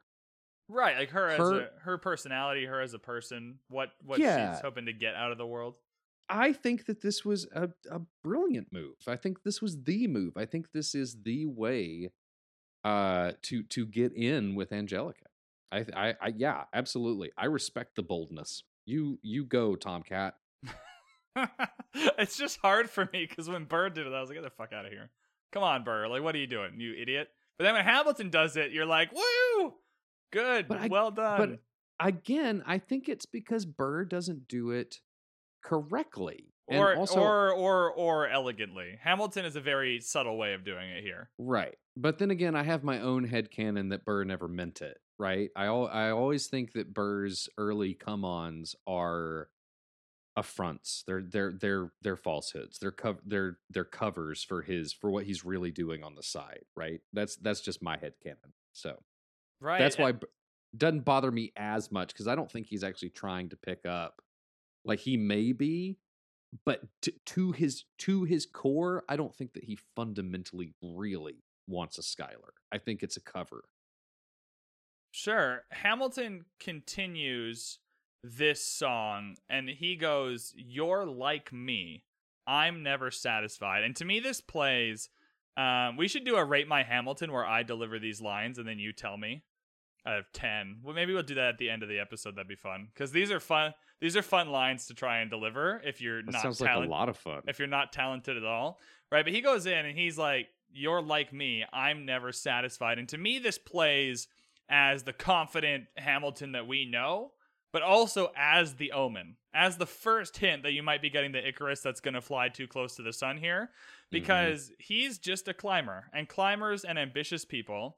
Right, are never satisfied. They get they they have a goal, they get to the goal, and then they want the next thing. And then they get that thing Mhm. and then they want the next thing. And it's it's not a it's not a bad thing. I'm not trying to kind of tear it down as a bad way to view the world but it's just typically how very ambitious people operate. If you're ambitious that means you're you're never going to quite be comfortable where you're at. You're always going to want to push a little farther and a little harder and, and see where you can take yourself. And so he recognizes that immediately in angelica. And then angelica goes or angelica is at least a little Um, like, is that right? Like, okay, I, I like she's starting to play now. This she's Mhm. really starting to play. Like, is that right? All right, all right, fine, fine, fine.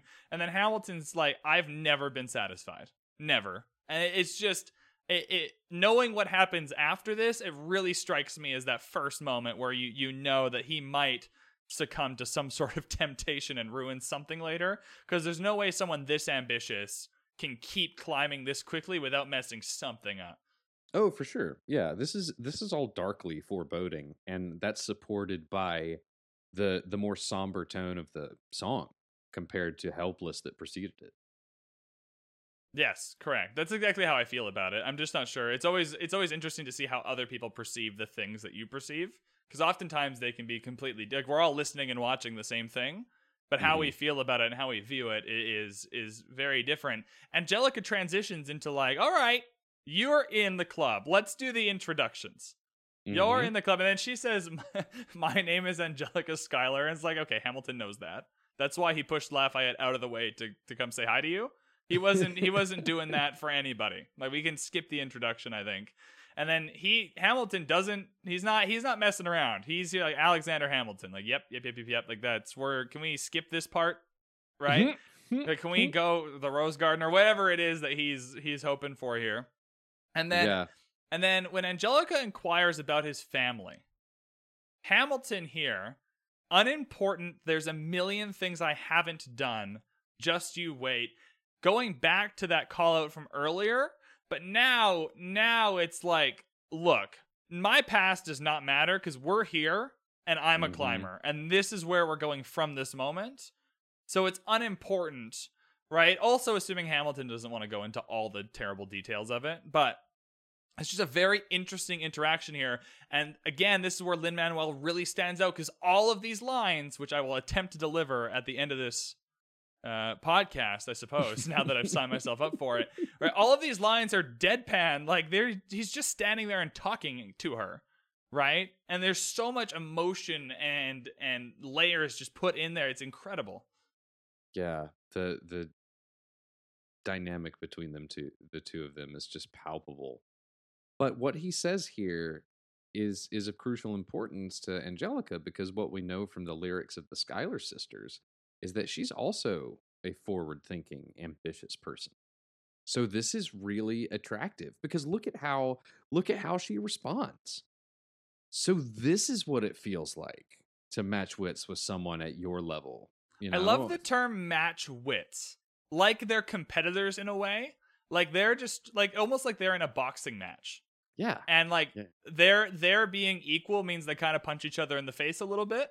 Right? Like they are equal to each other in a way that can that is very attractive, but is also I don't want to use the word ruthless, but is also very like progressive and aggressive in a way. Yeah, I think I'm I think I'm following what you're saying. You you, you definitely want to you want to give it your best you want to give it them your best shots because you don't like you want to impress them, right? So you you have to give it your all. Absolutely. What I mean by that is like when you walk up to someone and go like, "You strike me as a woman who's never been satisfied." That's like throwing a punch a little bit. That's not like Yeah. a "Hello, hi, I'm Alexander Hamilton. I'm a really nice guy." Like I don't. That's where the boxing references come from. Like they're willing to like they're willing to trade barbs a little bit here to to recognize the the the game that they they see in each other. For sure. And I think that it really catches her off guard. I think that that is the reason for the the stuttered so's going into her next verse. You know, she's a well-spoken individual. She's got a huge vocabulary, and I think we're supposed to see that she's a little bit off balance there. Oh, I get the full impression throughout this whole next verse that she's completely taken off guard. Yeah. that this Yeah, is she- une- that not. this is unexpected that this is like like she never thought this would happen and i think you need to feel that way because she's about to kind of throw away her shot and give hamilton over to eliza and so you need to feel like when when we get to the the regret part later that this is the part that that really kind of gives you that foundation so when she really starts to feel regretful about it you know how she felt at the beginning but this is total like total like she's she's falling in love with him like this is she the, is. this is incredible. Like to her, this is just the best thing that's ever happened. And she is so, so fine with him being what he is. penniless. He's flying by the seat of his pants. She knows. She knows that he's just struggling to try to make this happen, and she's just so in love with his mind. And that I think is just so wonderful, and that makes it so much heart, so much more heartbreaking when she gives up on the chance to be with him. You know, you can see this as her throwing away her shot. Yeah, exactly. And it's also she's very perceptive, right? The conversation lasted 2 or 3 minutes, but she has a full view picture, right? She's she's she's not just looking she's not looking past him. She's very present in the moment, right? I asked about his family. Do you see his answer? His hands started fidgeting. He looked askance. Like she's perceiving that. That tells you to her that's like him answering the question. He doesn't need to tell her about his family because she already perceived exactly. Like he's like he was caught off guard by that. He's like, oh, I'm not going to talk about that. And she she took what she was going to take from that response. So she, in that moment, is very perceptive. And then, yeah, like explains what Hamilton is and that she's mm-hmm. totally fine with it. And then at the very end, I want to take him far away from this place. Then I turn and see my sister's face, and you're just like, fuck. Mm-hmm. Right? Like for her, for her, this was all going well until she saw Eliza. And then mm-hmm. she was mm-hmm. like, no, no, no, no, no, no, no, no, no, no, no, go home. Why are you here? Could you not have been sick today? right? They got all the oh, balls, man, yeah. all the balls you don't go to. Why are you looking at him like this? Like, take those puppy dog eyes and get mm-hmm. out of here, right? Like, you can just tell that that's exactly where she's going with this. Yeah, and it's that that with Eliza makes me believe that everything that comes after this from Angelica is justification and trying to either convince us or herself or both that number one, she made the right decision, and number two, that these are all good reasons to have done it. I think that there's a lot of like trying to console herself and come to terms with the fact that she's done it and really make her like convince herself that she made the right choice to give him to Eliza. Yeah, and something I definitely want to talk about at the end because I don't think these are very good reasons. right? And I think I, I think, don't either. I think you're meant to feel that way, right? I think you're exactly correct that she's trying to justify her choices to herself, and us as the audience are like, well, th- none of those are very good reasons. And this is why it's important when you're talking about adapting something right? Whether you're adapting a book to a TV show or you're adapting a kind of a biography from Ron Chernow into a musical, this choice is very stupid and lame if she's already married, because that's just the reason and that's boring. Mm-hmm. Right. But adapting it, changing the timeline a little bit in a way that doesn't really fundamentally change the outcome of what's going to happen, but changes the motivations a little bit, makes it so much more interesting that she's also single and for the first time feeling like she can love this person. Like, that's way more interesting as an audience to to kind of dive into here. If she had just been like, and then I turn and see my sister's face, and I'm married, so I guess I don't have a choice. So here you go, Eliza. Like that's just eh. Not that yeah. Lin Manuel would have wrote it that way. I'm sure he would have still made this amazing, but it's just less of a fun journey to go on. Well, yeah, sure, but I mean, you can you have a better chance at making something amazing if you have better subject matter to work with. You know. And yeah, that's why that's why it's important to understand that adaptive choices aren't aren't in spite of the material they came from. They're to make right. it a better experience for you. Like Lin Manuel's not changing history because he thinks that's fun and exciting. He's doing it to make this a better, more compelling experience for you to to watch or listen to. Yeah, for sure.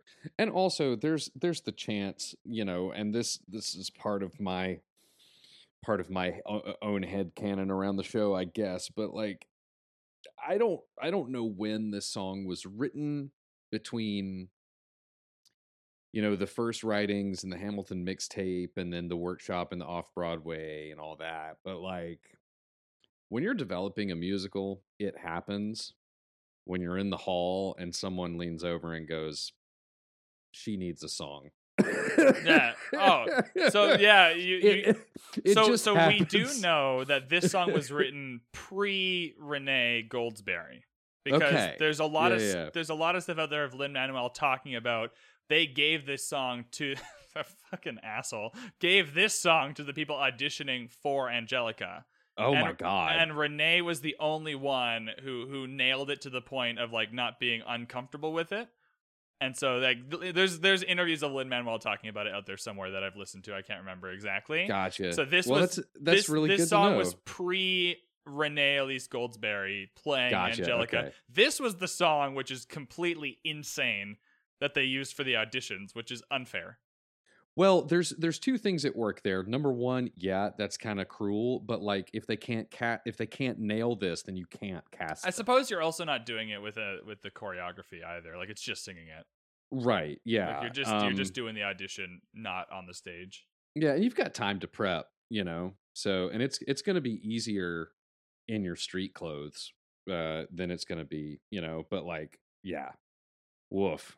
That's a that's a doozy of an audition song for sure. I don't I just okay. I, I, you're definitely right that you may as well do the hardest song for the auditions because that's the one they're gonna have to nail. But man, like it just it's this is where okay, where does this rank for you? Like, is this a masterpiece in your eyes? Because to Oh, me yes. it is. Yes. Right. hands Okay. down. Perfect. So we're on the same page with that. This is like an exceptional, well, well beyond your normal level of, I don't know what the, the, the is, but well beyond what you you normally get out of a out of a song in a in a musical. Oh, yeah. I mean, this is this is more than what you get out of music. You know, this is this is just this is this is just good music. Uh it, it's an ex, an exceptional song from musical theater. It's an exceptional song just from the American Songbook. It's just it, it's amazing. Depending on, you know, uh I don't know if I have a ranking of the songs in the show yet, but depending on the day, if you ask me, what's your favorite song from Hamilton? On some days, I would say this one. You know, This is definitely in my top three. I need to do this whole part. Like the podcast has allowed me to discover more because I, I knowing watching it, knowing I need to talk about it and explain Mhm. how I feel. Right, colors how you view it. And so I think I'll have different like if I did a ranking before starting this podcast and a ranking after, I'm definitely going to do a ranking at the end. I think that's important. Is the same thing I did for Bridgerton was to re-rank the episodes. I think that's an Mhm. important reflective piece so you can see kind of how your experience colored what just happened. And so I, I think it's worth doing along with all the fun Harry Potter sorting we're gonna do. Right. yeah, I'm looking Uh, forward to that. so, but I, I want the struggle of trying to rank this song. I want that struggle. Like, I want the song to be so good that I have a hard time not putting it at number one on my list. There's a zero percent chance it would ever fall below three, though. It's Yeah. Zero. There's just no chance for me. On if I did, I could do this ranking a million times, d- depending on the day, and it would never fall below three. Yeah, for sure. Curiously for me, like I don't I don't see a lot of um I really don't see a lot of Alexander Hamilton in my top like 5. No. Now that I'm thinking about it, you know. I, I think that's because I think that's because I think that's because you have you have two incredible Leslie Odom Jr. performances. You Yeah. have at least one or two incredible um, Renee Goldsberry um, performances, right? Like I, I think I think I think it's because Hamilton songs are are incredible, but it's kind of like Harry Potter in the sense that no one's favorite character is Harry Potter for sure. Yeah. right like it's the same with with that's why i think his like lin manuel's specific talents fit well with his character Mm. right like he is the star of the show i don't think he's meant to be your favorite character or i don't think he's meant to be singing your favorite songs in, in that Mhm. way i don't think that's i don't i think that's probably the intention is that none of his songs are are are the if you had to rank them in the bottom five but none of them are probably in the top five Hmm. Yeah. It's going to be an interesting challenge for sure. yeah okay let's i guess we should get back Yeah, to we're- what's we're- actually in this song Um, We're way in the bush now. Yeah, so I've always interpreted I've always interpreted this piece of the musical very specifically and I want to get your thoughts on it. So Mhm. Angelica recounts the moments that she took leading up to and then introducing Hamilton to Eliza. But she breaks it up to to do her like rules of life that she's learned in the middle of each piece of that. I've Mhm. always interpreted that regardless of what the rules actually are, which we'll get into, as like she struggles with this so much she can't even tell the story without having to explain herself. Like she can't even like she goes and gets Hamilton and walks him over and then she's like, "Okay, pause. I need to explain my like she can't even do the whole meeting in one go and then explain herself because that it frustrates her so much. Yeah. I can I can see that. I think that I think she's frustrated by what happened and I think she's also I, I, I yeah, I, hmm, hmm. That's just always Yeah, how I've I- perceived it. Is I- that she she could tell Hmm. you, she could recount the meeting and then explain Hmm. herself, right? But she doesn't do that. She she breaks it up and almost like cuts herself off to be like, pause. I'm gonna start explaining myself now, and goes al- almost off topic a little bit. And I I've always interpreted that as like she's just really struggling to justify this moment to herself. Yeah, that's a lot better than me just saying that's how you build an interesting song. You know, Like, that was probably the motivation, sure. I mean, yeah, but, like, but but two birds with one stone, right? If you can make the song more interesting and make me feel good about it, that's the best case scenario. That's the best case scenario. Yeah, I'm trying to like because I was I was while I was trying to respond to you, I was thinking, you know, which do I think came first? And it's kind of like a chicken or the egg thing, right? Like when they were when they were composing this tune, how did it happen? You know, and I think that part of it is just this is how you make a very dynamic yeah, it'd be song, weird to just right? redo the whole moment again. Yeah, I, I, again. like this is you know this breaks it up and makes it interesting. I'm gonna um, but I pretend like my view is better. I I, like see. I like your view too. Um, I, I I prefer your view. The romantic part part of me prefers yours. I'm just not a romantic. Um, you know, when I was when I was still acting, I I was like I, I'm I was a very very straight ahead, very like down to business, um, actor. And there's a lot of people who like get into like more heady method shit that that I just can't. I just don't have time for but there's this this old joke in in theater about like you know the the actor says to the director well what's my motivation to to go do that and the director says i i just told you to you know? Yeah, so it's like which you know what comes what comes first in this tune the the emotional weight from the way it's built or is it built because this is the weight that they tried to convey to the audience? You know either way we're lucky it works so well right? Absolutely. I, I I've just always interpreted that way, and regardless of whether that's correct or not, I'm thinking you're probably right in that that's just the better way to break up the song, so you're not watching long periods of the same thing over and over again. Yeah, Um, but- I think but I here's think the thing, I think though, the thing like, with the half- musical. Oh, sorry. Well, all I'm trying to say, I'm trying to champion your opinion there because half of this show exists in your heart as the viewer. Half of this show it, it happens in you and and and your emotional response. So like you you can't say that your opinion is right or wrong or your feeling is right or wrong because it it's what the show made you feel. You know? Sure. Yeah, it just is like it. Yeah. It just is how I feel about it, regardless of whether that was the intention or not. Yeah. And if it if it wasn't their intention, it was just a happy accident, right? Now, you can get into like objective stuff with like if they say, you know, this is our uh, if they come out on stage and on page 1 they say our intention with this play is to make you angry. And then I at the mean, end of the that's terrible. that's terrible, right? Please don't pl- playwrights out there don't do that. But if they did that and then at the end of the play you were still happy and you weren't angry, then you could say, "Oh, well, it's an objective failure because they told me what they were trying to do." But they don't do that here, right? So you're supposed to bring your own shit to it. So there you go. Cool. Rule number one. Mm. Rule number one. The rules. I like this bit you've got here for sure. She is a girl in a world in which her only job is to marry rich. There's a lot of stuff here, but we can sum it up by saying Angelica just hates the social construct that she finds herself in.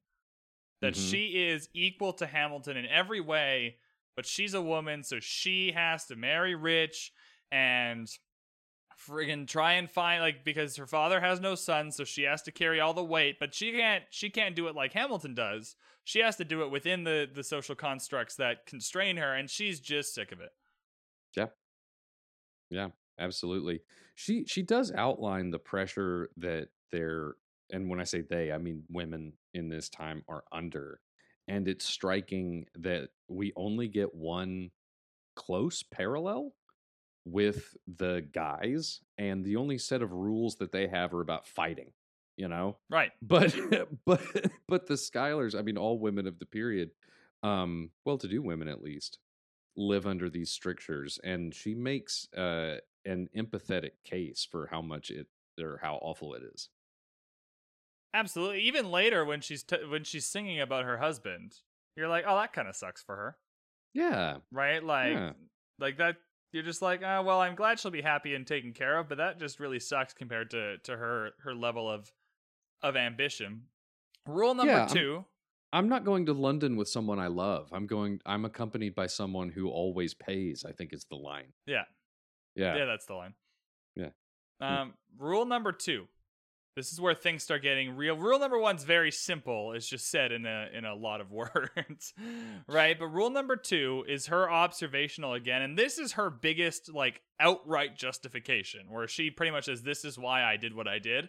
I think it's an Mhm. awful justification, um, but hey, I'm not Angelica, right? She recognizes that he's at least partly after her because she's a Schuyler sister, and that elevates his status Mhm. right? She Which says, which in her mind, going after a Schuyler sister to elevate your status, she's saying that is a bad thing. but then, Okay. but then she turns then around and introduces. it- That's what I mean. I, this is why I think it's a terrible justification. Because then she's like, and then she says the word maybe here does a lot of work for me that she doesn't know or she doesn't believe this. Maybe that's why I introduced him to Eliza. She doesn't even know. Like this is her recounting of the night. Like she even in her recounting isn't sure why the fuck she did this. hmm right? Maybe that's why I introduced him to a lie. Like she doesn't even know, but this is her this is her attempt at like an outright kind of what she would verbally say was her justification.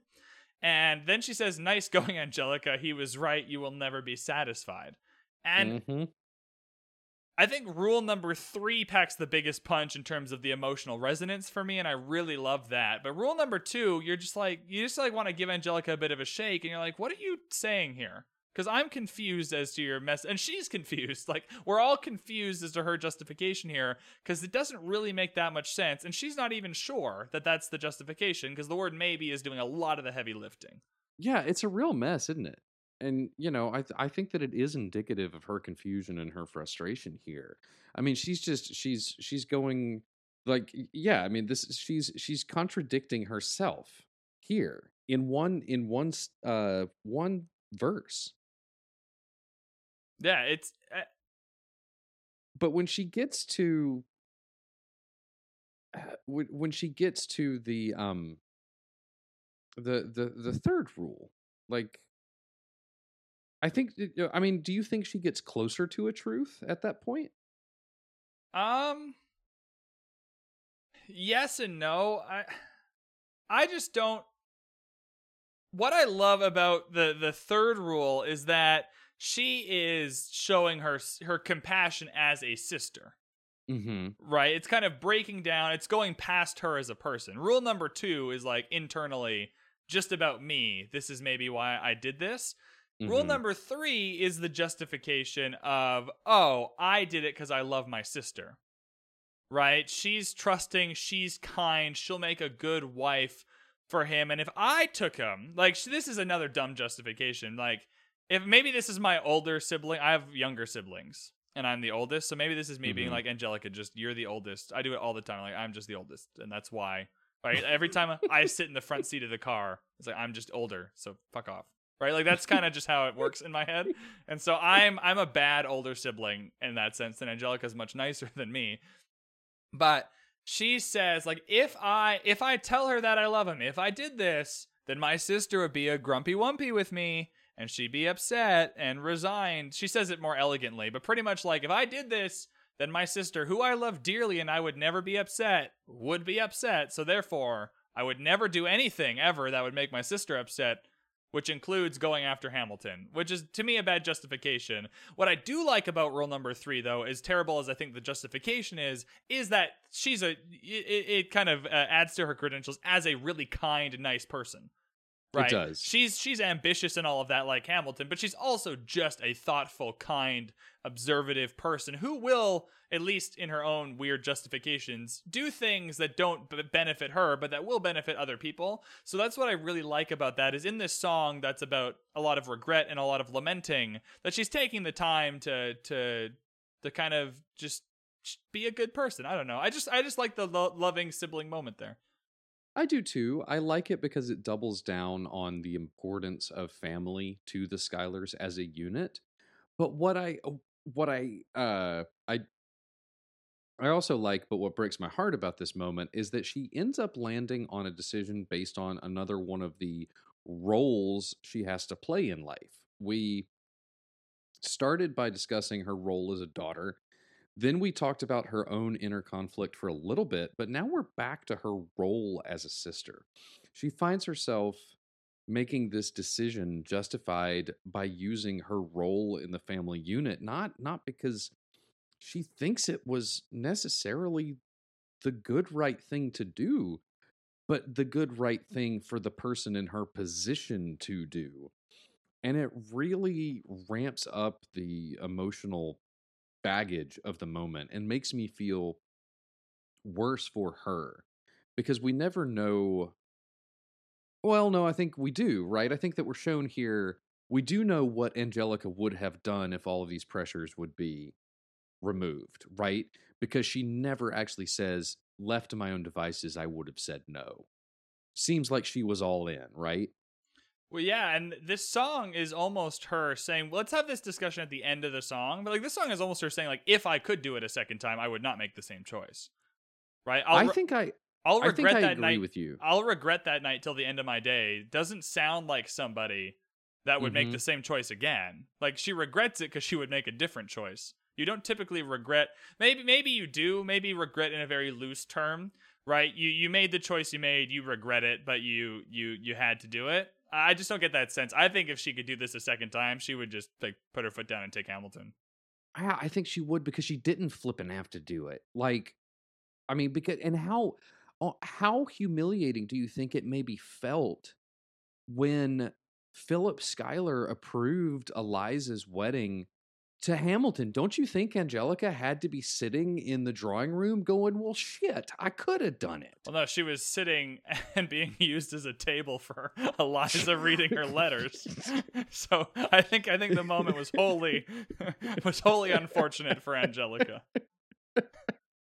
Oh, to be reduced to furniture. She was reduced to furniture in the moment in the musical. So I think I think that moment is wholly upsetting for her. I don't think that that's an ideal Oh me. situation. What I, I, but there's so many layers and complexities here, right? When she says, "I know my sister like I know my own mind," uh, do you know your own mind? Because this whole song makes you seem awfully confused. Not in a bad way, not like you're dumb or whatever, but like, Yeah. but just like, how well do you know your own mind? Because you are awfully conflicted right now. And so it- there's just a lot of layers to unpack here for Angelica, which adds to why this song is just so incredible. Right, and maybe maybe you've landed on something there, right? Because I know I know my sister like I know my own mind. Okay, so this is this is put forward as a true fact. We've also seen her be conflicted and confused. This is also a true fact because we, with our eyes and ears, have witnessed it. So we have these two facts, right, that that we include in our reckoning now. Then we have Angelica's opinion of Eliza, where she assumes that Eliza would would be lying and be and and not be okay with Angelica being with Hamilton. So But she doesn't say she if- assumes it. She says it is a fact. Like if I tell right. her that I love him, she would be silently resigned. exactly, but what I'm saying is if it's true that she knows her sister like she knows her own mind, and it's also true in this moment that she doesn't seem to know her mind that well, then how can she actually know how Eliza would react? Yeah, I don't. I I've never got the sense that she really does. I've always gotten the sense that this is just a whole mess in her head that she hasn't quite figured out yet. Yeah, she's in a place, man. Yeah, and it's it's even said when she's doing all the toasts at the beginning and at the end, like she looks upset about it. She looks Mm-hmm. frustrated and annoyed. Like, fuck, why am I the maid of honor here? Like, why am I not the she- bride? Like, she seems annoyed that she's getting all this attention as the maid of honor. Yeah, she looks heartbroken and and annoyed. And I think she also there's a nice a nice little moment where she seems to um resent the joy that Laurens is having. And you know, she just cannot be happy at this wedding. I mean, can you God, can you imagine standing man, I should be the one marrying him. Freaking gave him to my sister freaking freaking Yeah. Yeah, I, it's just fr- like uh, that's the sense I get is that it's she's just it's just a pent up ball of frustration and regret and like just maybe a misread on the situation like when you're in the moment and it's very like this type of high stakes stuff like a marriage isn't something everyone can relate to right? But like i as someone who has a staff team of loads of people and who has to make decisions every day about that staff team frequently fuck things up and have the staff come to me and be like well why did you do that? And i'll just like honestly my answer is sometimes like i just thought maybe that it was like for this reason that it was the right approach right? Like you don't really have an answer sometimes Mhm. right? And so i can relate like everyone can relate to that. Like sometimes when you do something and it doesn't go well right? The hindsight being 2020 makes what your thoughts were at the time seem like almost insignificant. Because at the time i'll make the choice i'll have a bunch of really good reasons. But when it goes wrong and someone asks me about it i'm typically just like yeah maybe.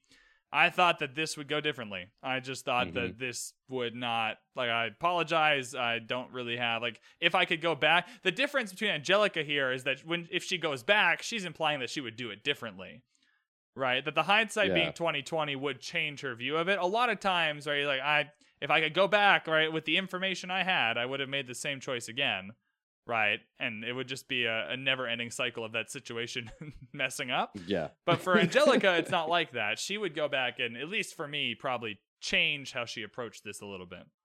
Yeah, I think so too. I think a lot of this is well, well, well. If it isn't the consequences of my, My- own I- actions. right. Right. I think we call that in 2021 being canceled, but yeah. um, is there anything else uh lyrically you want to I cover? was just gonna say, I... I- think we've got the lyrics down. We haven't even started on the choreography, the lighting, the con- like any of the the musical part of this. Like we just covered the lyrics, so just just start going, and we'll we'll see how how long we we go. So I can sum up all of my musical thoughts quickly, and then we can unpack them at your leisure. Here's the thing, though. Here's what I love about this tune is that at the beginning of it, when she's giving the toast that you mentioned earlier, she's she's clearly not enjoying herself. And I just kicked my foot on the desk. Man, Uh I'm not enjoying myself either um so she's she's performing this is artificial right she is trying to be happy she is clearly not and the music is is tra- is traditional it's this very simple arpeggio and the, it's the piano subtle understated but it but she feels false right and then we get to rewind and what happens is we go back to hip hop. This is one reason I particularly love this um, this track so much because in this song, when we are discussing pain, when we are discussing the truth, and when we are discussing what's going on with her, we're rapping. And Right. when we're rem- when we're remembering and when we're seeing the version that we saw before, right? When we see her acting in traditional modes, we have that traditional music. And this is, you know, th- this is like this song is the thesis statement for all of my thoughts about music in Hamilton in general. It's just it's like all packed into one one track. And and another genius thing that happens with that rewind bit and the all of that heavily sampled affected uh music there we know we're going into a different mental space because we have the loop of her before we actually hear her sing practically you don't get this on the soundtrack i mean you can tell it's a loop but you don't see that you know you don't see that she's not singing so you may not understand it right. Yeah. On the soundtrack, you, You just know? hear her voice, and you don't know whether Yeah. she's singing or not. but also the revolve runs backwards Yes, And- that I typically don't notice many of these things, but the revolve Mhm. going the wrong way or backwards, it tip it definitely noticed when I, it stands Yeah. out. It stands out It- as weird. it does it stands out right and and all throughout the previous two tracks it was running um counterclockwise and here it runs clockwise Yeah, Um, it's weird because you wouldn't think of that as something that really sticks out like a sore thumb in a good way, and it Mhm. totally does. It, it's it you you can tell it's a rewind in a different direction than you're typically going. Yeah, yeah, and I love that the gobos are moving with it as well. It's just oh, just such a clutch moment. Um, so yeah, and then uh, another thing I wanted to the so, so with that with that turntable movement, right? And and and you mentioned some of these earlier, but those the other reversals in choreography, uh, there's there's a a couple like brilliant ones. The first look between the three of them is reversed. Right? Because in originally in Helpless, Eliza was downstage right, Hamilton was upstage left, and Angelica is between them. And in in Satisfied, it's inverted. So now Hamilton is downstage right, Eliza is center left, and Angelica is or Eliza's upstage left, and Angelica is center. So that's reversed as well. Um, it's just oh, it's so clever. The the way they dovetail these two songs, those are just specific instances. There's a lot more, but like there's it, it- it's just the the way what they choose to reprise and what they choose to reverse, I think is brilliant because like Peggy with the letter, that's just a straight reprisal, right? And some of Angelica's movements are identical. I mean, even the look on her face, right? Um, when when uh, Phillipa is singing to her uh, about uh, Hamilton being hers, but what they choose to invert, I think, is just as interesting. It's oh, it's it's so good. It's so good. I love this. I love it so much. I have I have zero to add as I typically don't notice a lot of these things from like from the perspective of someone who who who works in this industry and sees a lot of it and can appreciate it in that way. Uh, I will I will uh, firmly agree with every single thing you just said. I have nothing to add, but certainly nothing to take away from that. That was uh, perfect. I forgot the practicals. I love the pra- the the practicals uh, in this scene. It's nice. Um, we were talking about that earlier before we actually started recording. I love the um the the flown lanterns that come in for a winter's ball that work as we're having a ball. Um, oh, a, a practical for for anyone listening uh, is what uh, um, we uh, it's a term we use to refer to an actual piece of lighting equipment that is on stage and visible. So, like if you're doing a play uh, in an office, and there's a there's a lamp on the desk, uh, the industry term for the lamp is a practical because it's a light that you can actually touch and use. It's actually on stage. So the the flown lanterns coming in from the um from the flies would be practicals. Anyway, so they're they're, they're really simple. They're really lean, right? And th- this kind of goes back to our being selective about props decision from last week, I believe. Hashtag give that man a drum. Uh, the the practicals work well for a ball, and then they fit an interior living room for the proposal, and then they also work for a wedding, and their their presence is absent right? That's kind of, their presence is muted during satisfied. They they are not nearly as involved because we're going from that space into angelica's heart right? We're pulling out and and then we reintroduce them later. Um and then be- because again like they help us define our spatial relationships around us right? At the beginning of wait for it they lift. They go up higher.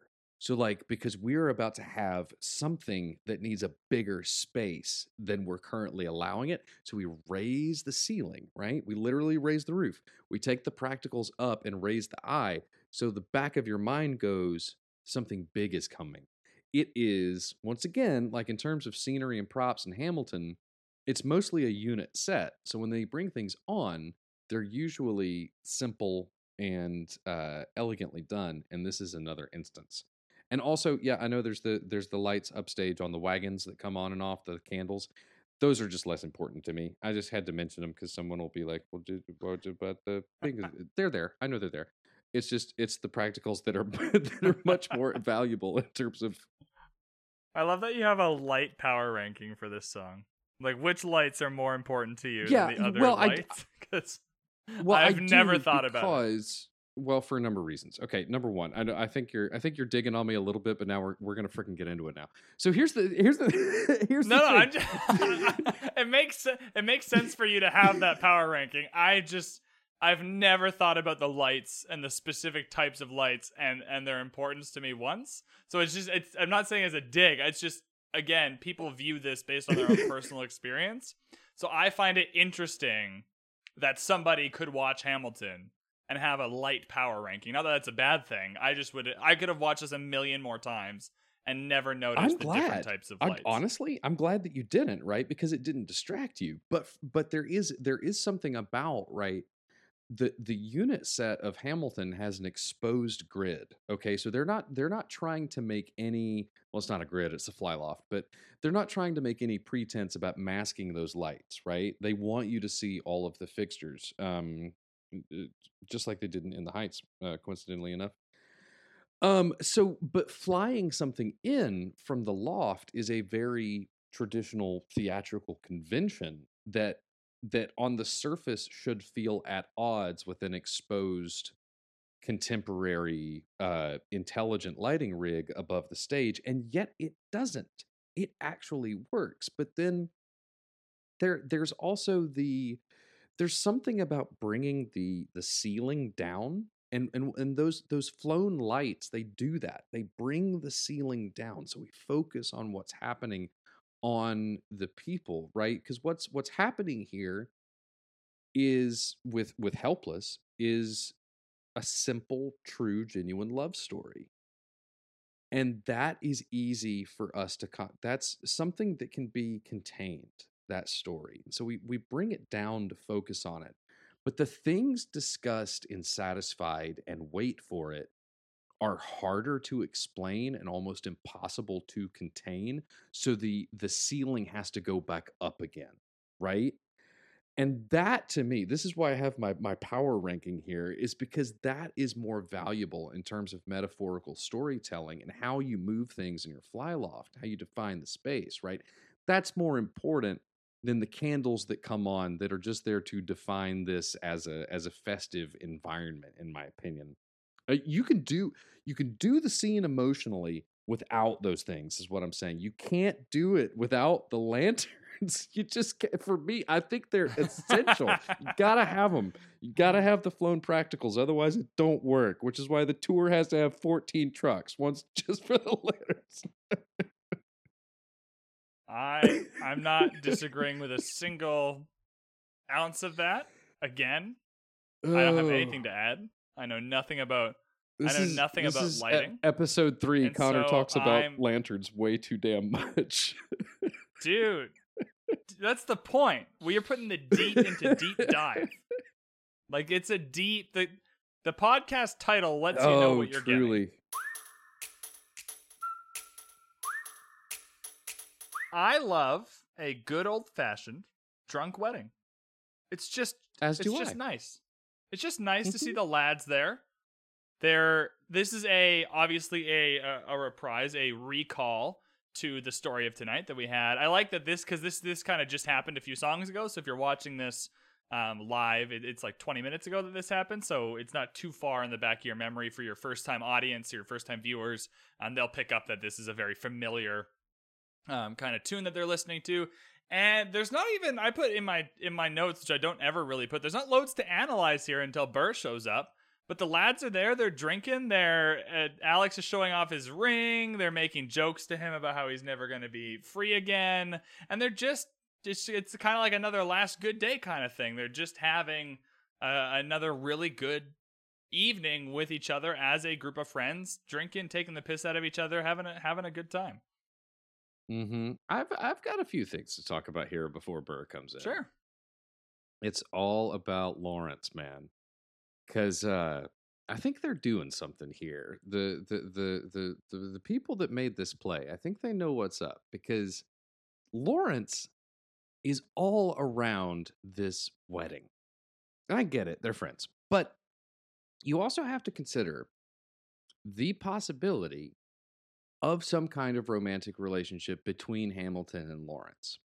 And Laurens is conspicuously present at these very important moments in Hamilton's life. And he's blocked to be next to Hamilton when it isn't necessary for him to be there. He dances with him when it could just be Hamilton and Burr dancing together. He's very, very giddy, very happy for Hamilton, but he's also just conspicuously present in this section of the show that is all about love and the various forms of it. And here's the kicker for me Laurens and Hamilton have a detail on their boots that the two of them get and the other guys don't. So y- you have, and they've both got similar ponytails. Now, so you have the the ability, if you choose to, from the costumers and HMU, you have visual cues to connect these guys together if you choose to, right? And however intimate or not their relationship was, there was something there.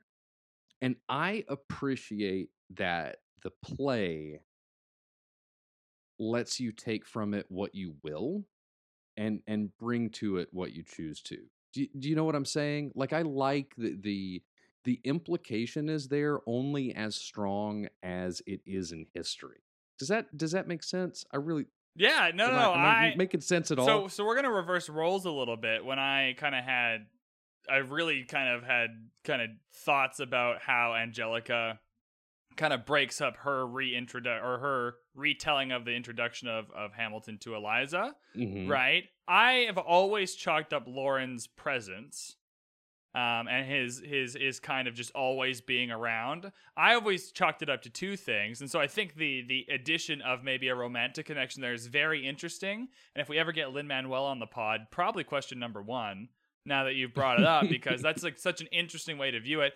I've always thought that Laurens is front and center because he's historically accurately the actual friend of Hamilton right? Mhm. Mulligan and Lafayette. Lafayette's not even here, man. Like Lafayette's not. This is that. Like, Yeah. Right. So historically, right, he's actually Hamilton's friend, at least more so than the other two. And so I've always thought that that is maybe why they choose Laurens, just to keep the historically accurate people at least a little bit happy. But I've also chalked it up as like he's the one that needs to die, and so he's the one we need to like. Mhm. So he's around because he needs to die later, and we need to be upset with that. So because he doesn't have a Mhm. lot of time on stage actually singing, right? He needs to be on stage just doing things so we don't forget about him when he dies later because the other two don't. And so I, I've always just chalked up to very simply we need to like Laurens because Laurens is going to die. And so how do we like Laurens? They just put him on the stage a whole bunch doing funny things and drinking with Hamilton. So so I've never chalked up to any kind of romantic connection, but I can definitely see it being there. Yeah, I I do like that because I mean, coming at it from just a just a pure uh, view of stagecraft, right? Those are everything you just suggested is what you should do to to build a a musical, right, and make you care about this character. To a certain degree, I am kind of bending one of my own rules of objective analysis, right? Because I am bringing some things to this musical that that exist outside the the borders of its pages, and I'm and I'm acknowledging that because I'm bending my rule a little bit here.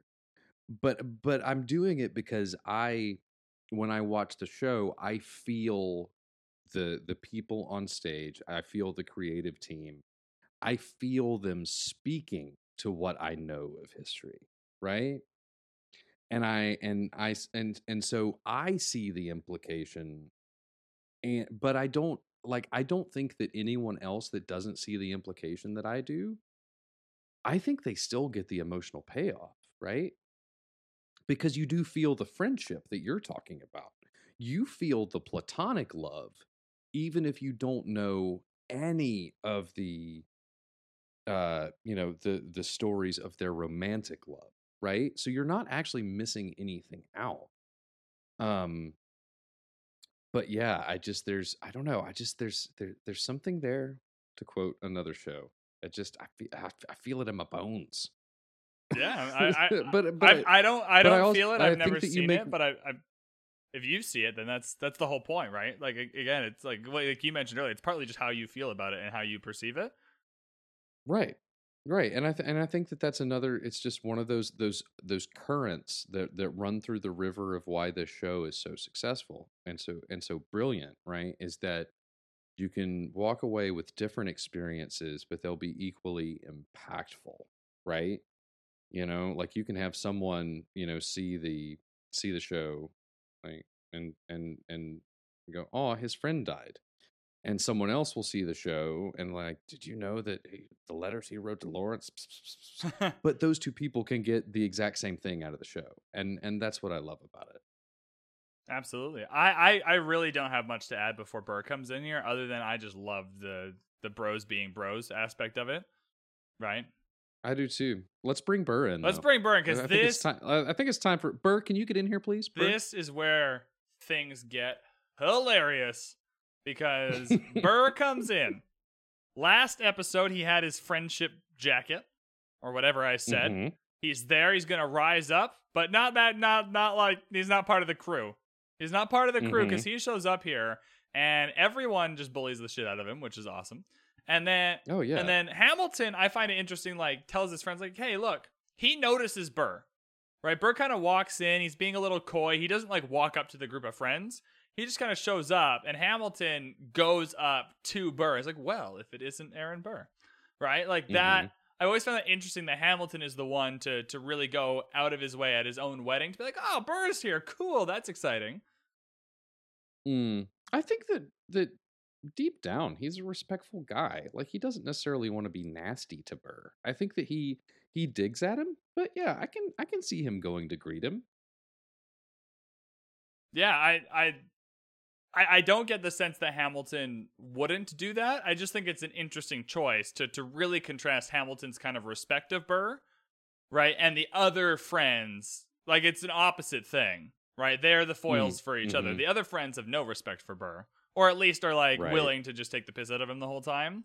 And Hamilton shows that respect for Burr, right? He doesn't. He doesn't Right. at all participate in the except for your lieutenant colonel comment, which is which is fun right? But Mhm. otherwise, like he doesn't actively participate in the bullying of Burr, if you will.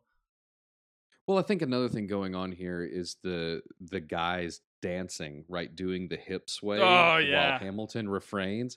I think there is a, a maybe an a, an attempt here to age Hamilton a little, start aging him up away from youth, and may, maybe being so cordial with Burr is part of that, further distancing him from what what are now we we should consider his adolescence friends maybe i don't Yeah, know he's definitely the more adult and respectful person, but it tracks because because the last time all these guys bullied Burr, like Hamilton was just trying to find out who Burr is and, and what he's about and all that. So it tracks with what happened before as a reprise, right? Everyone's behaving Mhm. in the same kind of way, but it's just immediate.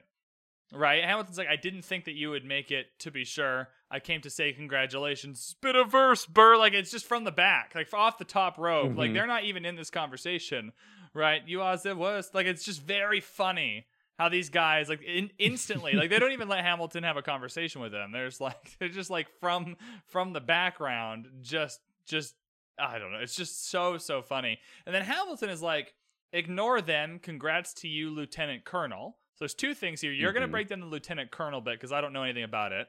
But the I wish I had your command instead of manning George's journal part of this is another little Mhm. insight. Now Hamilton's not going in depth here about all his hopes and dreams or whatever, right? But you you got earlier Burr in his narration saying Hamilton still wants to fight, not right. So you, you get that Mhm. background from Hamilton. Then here he's like, I wish I had your command, and instead also shouts shouts shouts, shouts to my two from last. Pour one out for the two people from last episode who tried to hire Hamilton to man their journals, only for Hamilton to to not want to man somebody else's journal. Nathanael Greene and Henry Knox. and henry knox Pour yep. one out for those two. Pour one out. because Hamilton's still manning someone's journal. All right, Lieutenant Colonel bit. Apparently, this is a bit of a dig. I did not notice. Explain. So if if I'm correct on the timeline, yeah, because Hamilton when he was in active duty, he was a captain, right? Um and he was the head of an artillery corps. And if I am and this is this is how I've always interpreted this moment just based on if I'm right about this. As his aide as Washington's aide de camp, my understanding is that Hamilton's role uh, or his rank was colonel. Okay, just because of his position, in right? in because Turn Washington Spies, which is a show that covers this same kind of period, but from the point of view of other Mhm. people. He is Colonel Hamilton. Every he's only in like six or seven episodes. It really doesn't focus on his right. Like like we said, Mhm. there's there's so many other people that are involved in this, right? But Hamilton Yeah. is in there at the end, especially with Yorktown because he's so involved, and he's referred to as Mhm. Colonel Hamilton. So Great, So okay. I don't know if that So- timeline tracks tracks tra- tracks back this far, but it probably does. Well, it yeah, because he wouldn't. It would be hard for him to be in the rooms he would have to be in if he was still a captain. Is the thing, right? So in this in in this scene, one one thing you got to understand about uh, uh, the American military, even if in its fledgling status, is that it's it's a it's a slave to tradition, um, and and routine and practice. Okay, so all of these people being associates of each other being like let's let's call them let's call them friends for lack of a better word because burr is not in the club sure but burr and hamilton are friendly with each other i think we can all like we see that they yeah, are at least absolutely. friendly right they don't salute each other ever. They ne- no one salutes anyone okay? So you don't know who is above someone else right? All you know is that some people have a command some people don't. No one brings up rank except for hamilton. And at this point hamilton's a colonel so him referring to burr as lieutenant colonel reminds burr that he's less than hamilton at this point and that's kind of shitty. And here I was thinking that they just put that in there because it rhymes with journal. to be honest, to be honest, that's like I just always chalked it up to that. And they may have, right? But but what I'm but like there's There's layers to it. Like you could interpret it a different way. But there's layers to it. Like we know that we know that Burr and Hamilton have been chippy at each other before, right? And again, talking about humanizing Burr, making him an empathetic character. Like is this is this Hamilton is, is this Hamilton shitting on Burr for only being a lieutenant colonel? You know, bec- but at the same time, it's also true that Hamilton wishes he had Burr's job. I think that that is also true. Right. It's a it's a So- dig and a truth. It's just a very complicated moment, right? And the distinction is minor, okay? Burr is one rank below Hamilton, only one, right? So it's possible that this is indeed genuine. I'm just saying it's something to consider that stood out to me. That's all. Right. Yeah. and then Burr Burr and Hamilton kind of kind of go back and forth here. Burr, no, you don't. Hamilton, yes, I do. then Burr says, "Now Yeah. be sensible." From what I hear, right? And I, I think maybe that adds to it too. Like Burr's hearing anecdotally of this, right? He's not mm-hmm. in cons. Like you, you get the sense here that he comes to the wedding after a while of not really being in and around Hamilton's nuclear bubble. Right. From what I hear, you've Mhm. made yourself indispensable. And you mentioned earlier at this point that he might be like the second most impo- important person in, in the war. And I'm sure you could have a million historians all pick a different set of most important people at any point in the war. Right. But it's clear that Burr uh, perceives Hamilton as indispensable. Not to him, but, Oh, but to sure. Washington. Like he is indispensable at this point to the war effort, regardless of whether he has a command. Yeah, I mean that's just true. Like when he when he says later, you know, I've taken over uh the general's correspondence. That's that's true. Like he started he he he stopped signing letters so that people wouldn't know if it was from him or from the general and eventually they just assumed they were from the two of them. people assumed they were from the two of them Right. Yeah, yeah, yeah. That's how Hamilton is also kind of done up and adapted in other like any other show that I've seen Hamilton in as a character, he's referenced that way. That he's he's Yeah. like he's indispensable from Washington's orbit. Yeah, so like I do I do get the sense that Burr has been away. I know that he sta- he stayed on the front lines for a long time. Um it's uh, another thing I, I don't think he gets enough credit for is that he was he was actually uh, he was a he was a dutiful soldier uh and, and a good commander. Um He also But, didn't go uh, to the wedding in real life. Like this is a, an adaptive choice to have Burr come in here.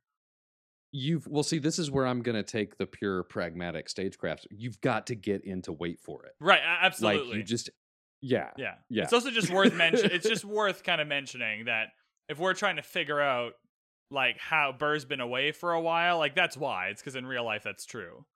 Right? And Yeah. they're just bringing Yeah, him back here cuz I think it's it's good, but it, it's good to add the the friendly bits here in the in the discussion, but also like yeah, you got to get to wait for it and so you got to bring Burr back somewhere. Right, because I mean the um it it goes to like your getting into wait for it this way supports your note about what could be the alternative title for the musical. So like it's just having the having the the having these songs catapult into each other is much more dynamic, What- much more what did I interesting. Has better more momentum, title? right? Uh, Than just than just doing it doing songs in a vacuum, right? I'm trying to find the note of where I alternatively titled the the play. We'll get to it. I can't see it. Well, I hope you didn't lose it because I thought it was hilarious. Um, oh, I know. I remember doing it. I just can't remember what I did. Okay, well, we'll find it. We'll find it when we get there. we'll be fine. Um, we'll be here fine. we- But yeah, Oh, sorry. we just yeah. I think it's just a very simple thing of we got to get them on here so that we can make our way into wait for it. Yeah, we we get before we get to wait for it. We get all this this chat about Burr's Burr Burr is the mistress. My my second favorite Mhm. Hamilton take, which is just true. It's just true, right? He is the unmarried Mhm. person in this thing. Just never thought about it that Yeah. way. And so we get through the through the bullying of of everyone that's not Hamilton. Um, we get Burr to kind of coyly admit that he does have uh, somebody that he's romantically involved with. Hamilton shoos everything away in a very genuine, kind way. Again, Lin Manuel's line delivery of like, "It's all right, Burr. I wish you'd brought this girl with you tonight, Burr." It sounds very genuine and heartwarming, and a genuine friendliness. There's a genuine friendliness there to the way he delivers that line, where he's like almost like, "Oh man, that would have been so nice for you to also participate with the person that you love in this celebration." Mm-hmm. Yeah. Uh, also, uh, Lin Manuel's "Oh shit" is one of my favorite line deliveries in the entire show. Yeah, hi the Two way he combines the talking, because again, these are so many more lines that are almost just talking, right? The the talking, the Mhm. singing, and the acting kind of blending together for his delivery is is incredible in all of these, in all of these lines. Burr Burr explains that she's married, and then to a married to a British officer, and that's where you get the oh shit, right? Like a very funny right? And then Burr goes back to being Burr, right? Like, congrats again, smile more. I'll see you on the other side of the war. And then Hamilton, like, I will never understand you, dude. Right? Like, what are you doing? Like, go get her. What are you waiting for? Right? And this will come up later. Like, what are you waiting for? What do you stall for? We won the war. What was it Mhm. all for? Right? Man, I'm killing this. And so that comes up later, right? So the what are you waiting for here eh, is important because it's going to be called back later, but it's just again we we start creating this division between the two that he just doesn't understand because he just went and got a Schuyler sister. He just did it. He showed up to the ball. He ended up not with Angelica, but with a Schuyler sister. He wanted it and he went and got it. And so what is Burr doing? Like he doesn't understand. And I think that this this punctuates they don't understand each other honestly, and I and I think that a, a, a significant portion of the rest of the show is going to be exploring that reality and its effects on the both of them that they just cannot fathom how each other work. Yeah, I, it it just helps. It helps for later when we start getting the deeper divisions between the two to start having them here Mhm. in this very friendly and heartwarming moment. Right, even though it's not historically accurate, like Burr coming here and being like, "Hey, I took the time out to come and say congratulations." Right, like that's very nice of Burr to do. He doesn't need to do that. Right, Hamilton Mhm. seeming sincere in his wish that Burr could have participated with the the person he loves in this celebration. Also, I loved Hamilton's lack of judgment. Right, he doesn't judge Burr for the woman being married to a British officer. That's mm-hmm. not an issue for him. He's just happy that that Burr's happy and like he doesn't maybe maybe there's not enough time in the in the musical for it, but I do like that from Hamilton too that he he he just respects Burr here. Like, yeah, sure. Like, oh shit, but like yeah, that's your thing, dude. Well, and just the fact that Burr says it in the first place, man. Like, Yeah, also like shut the fuck up, Burr. Come on, man. Don't don't associate yourself with British officers publicly, man. That's bad. Bad idea. yeah, but he, but he does. Like, he admits it. Like, I am. I- I, mean, he like if uh, imagine if the English found out, right? Yeah, You no know? good, very bad. Like Burr. spy opportunities be- galore here. Well, there's only one spy in the war, right? Remember? Just Hercules Just- Mulligan. He's the only one. there's only one. There's only one spy. There's one spy. We have two listeners. Yeah. Uh, so, so saying this, you know, like this is indicative of a, a real level of confidence that he places in Hamilton. I think that it's actually really striking. Yeah, I, I forgot to put it in the notes. It's always like, shut up, dude. Come on, man. Like, don't be associating, like, right? You're now a prime target for spying, right? Like, this woman could be playing you for information. When the British find out about it, she could honeypot you into getting arrested. Like, come on, man. Like, be a little. Right, I don't. I don't even know if it's the. I don't even know if it's the discussion with Hamilton that catches me off guard a little bit. It's also like that Burr doesn't seem to see, and it turns out that this situation goes fine, but it, it seems to me that Burr doesn't quite understand the the vulnerability of his position now and how susceptible he might be to spying or arrest or any of those things that, that I, I can easily see happening in this kind of situation. Oh, he's very much at risk here for This sure. This is a very at risk situation. Maybe that's why he's only Mhm. maybe maybe he just never got promoted because Washington was like "He's fucking sleeping with the British officer. Like I can't have him in knowing important things. Like what? All right. Now, That's my new head headcanon for why Burr never gets promoted and, and hates himself for it. Like just what if he? What if he slipped up and told Theodosia state secrets? That's what I mean. What like if- maybe this is why. Washington like get out of my house. I'm talking to Hamilton because he's not sleeping with a British officer's wife. Sorry, that's my headcanon. Well- oh me.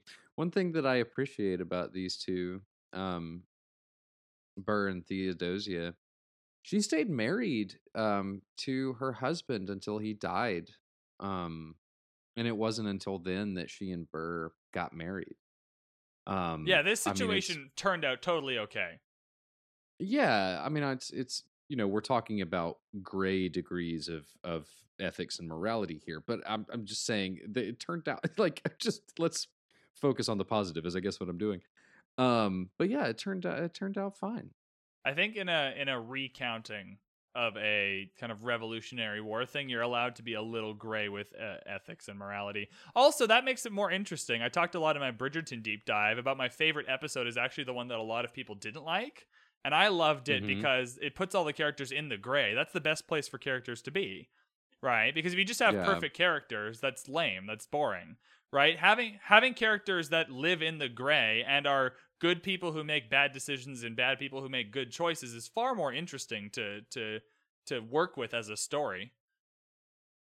That's particularly what I find interesting about the middle part of Hamilton's life and the middle and late part of Burr's life, honestly, is that they both go to the gray and stay there. And I, I I'm honestly I'm t- it's like part of the accompaniment thing. Like I'm tempted to prep a biography of Burr thing because it is to me his, the parts of his life that are not present in this show are the most interesting. Yeah, and I, I think know? Burr would tell you they would have been in this show if Hamilton didn't steal his thunder. Like I think Burr, Burr would have told you that if Hamilton wasn't such a toe rag, then he would have he would have told you about all of the the fun parts of his life. Hamilton didn't keep hijacking his songs, right? If man. Hamilton didn't keep showing up and transitioning the the musical for him, he would have kept going. Uh, while we're on Burr, do we want to move to wait for it?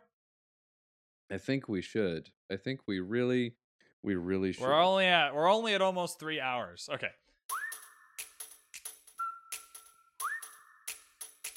All right, wait for it. I put in my notes. I want your thoughts on this. I would say that this is the wow, Leslie Odom Jr. is definitely winning a Tony song if the room where it happened didn't exist. Thoughts? I think porque no los dos. Um, I'm take that as a yes. I am a very Yeah, why not both, right? I mean, this I mean, yes, this this song when you first see it is definitely winning a Tony. I think then you see uh in the room where it happened and and then you go, "Oh, I was right." Yeah, the- like it was all it's all it's already confirmed in wait for What it. I like about and then room sorry. and then room you go, "Yeah, that just put an exclamation point on how right I was in act 1." What I like about Wait for It though is I'm gonna use Frozen again, and I know people are gonna hate me doing that, but like Let It Go is the big song in Frozen. So Mhm. you're kind of building up to that song, right? As long as you can do it well, you already have so much goodwill in that song because the song itself is so good, right? That your performance, not that it doesn't matter, but your your mm-hmm. performance has the ability to be a little bit weaker because the song carries a lot of the weight as well.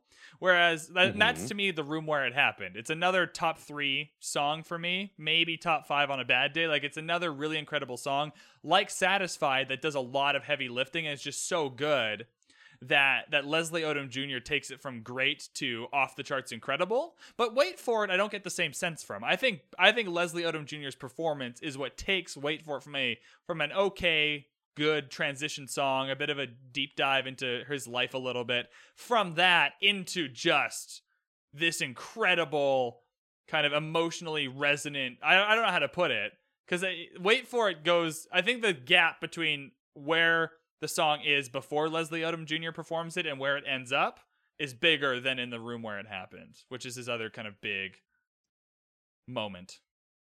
Yeah, that's a that's an interesting take. So like so, so you're so like room where it happens. Okay, so so you're uh, let me if I understand you correctly. So so so that song like on paper that song as a song that's a like a perfect 10 for you do you think I think on paper, and they serve different functions.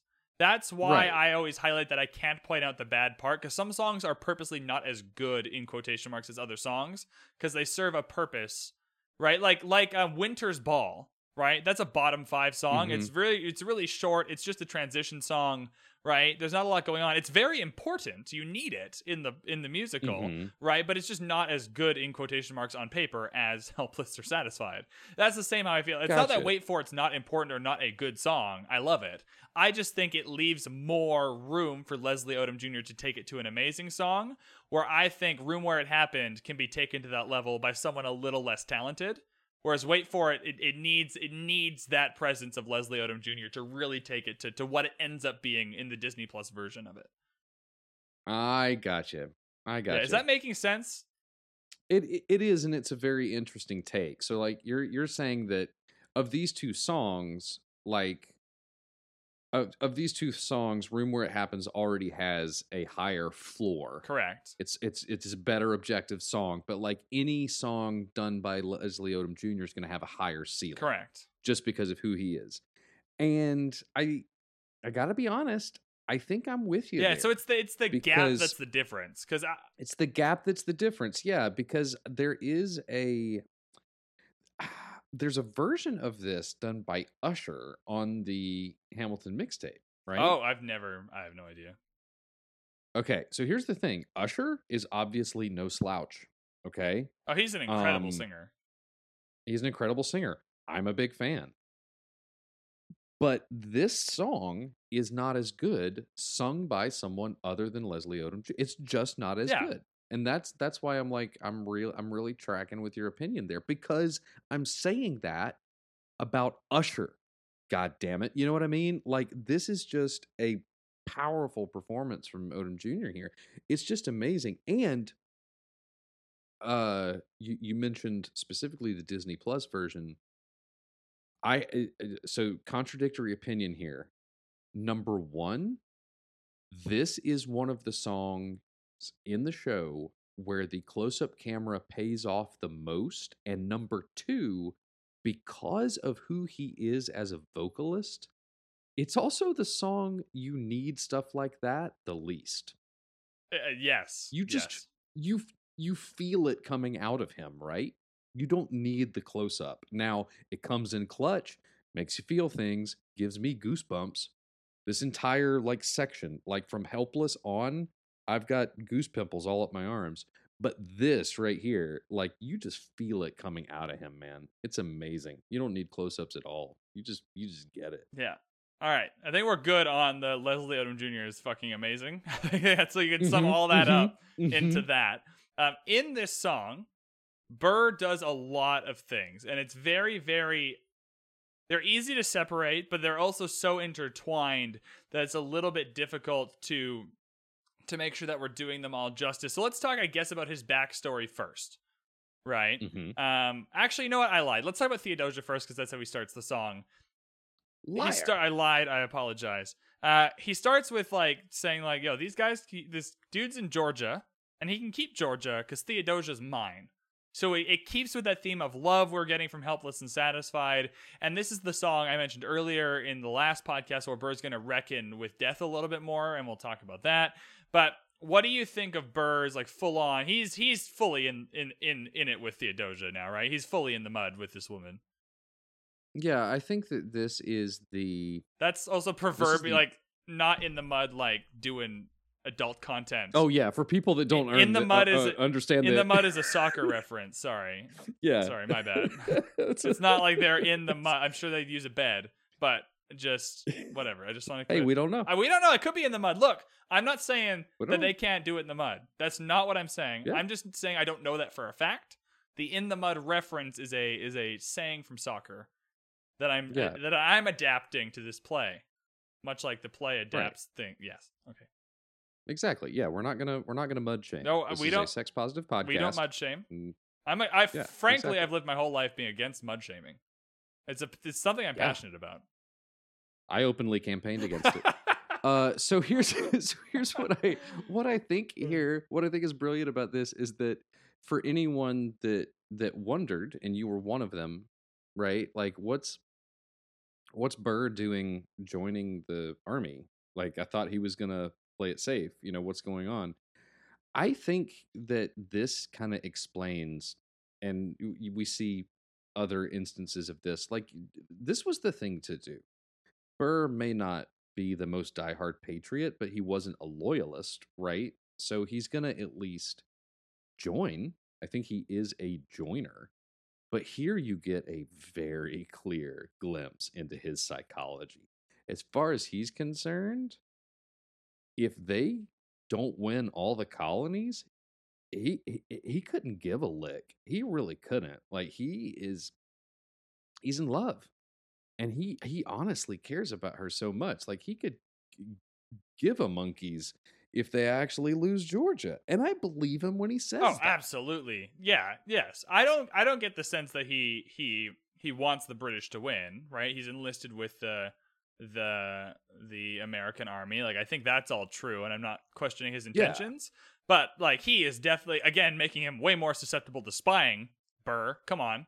But um yeah, he he he doesn't actually care that much.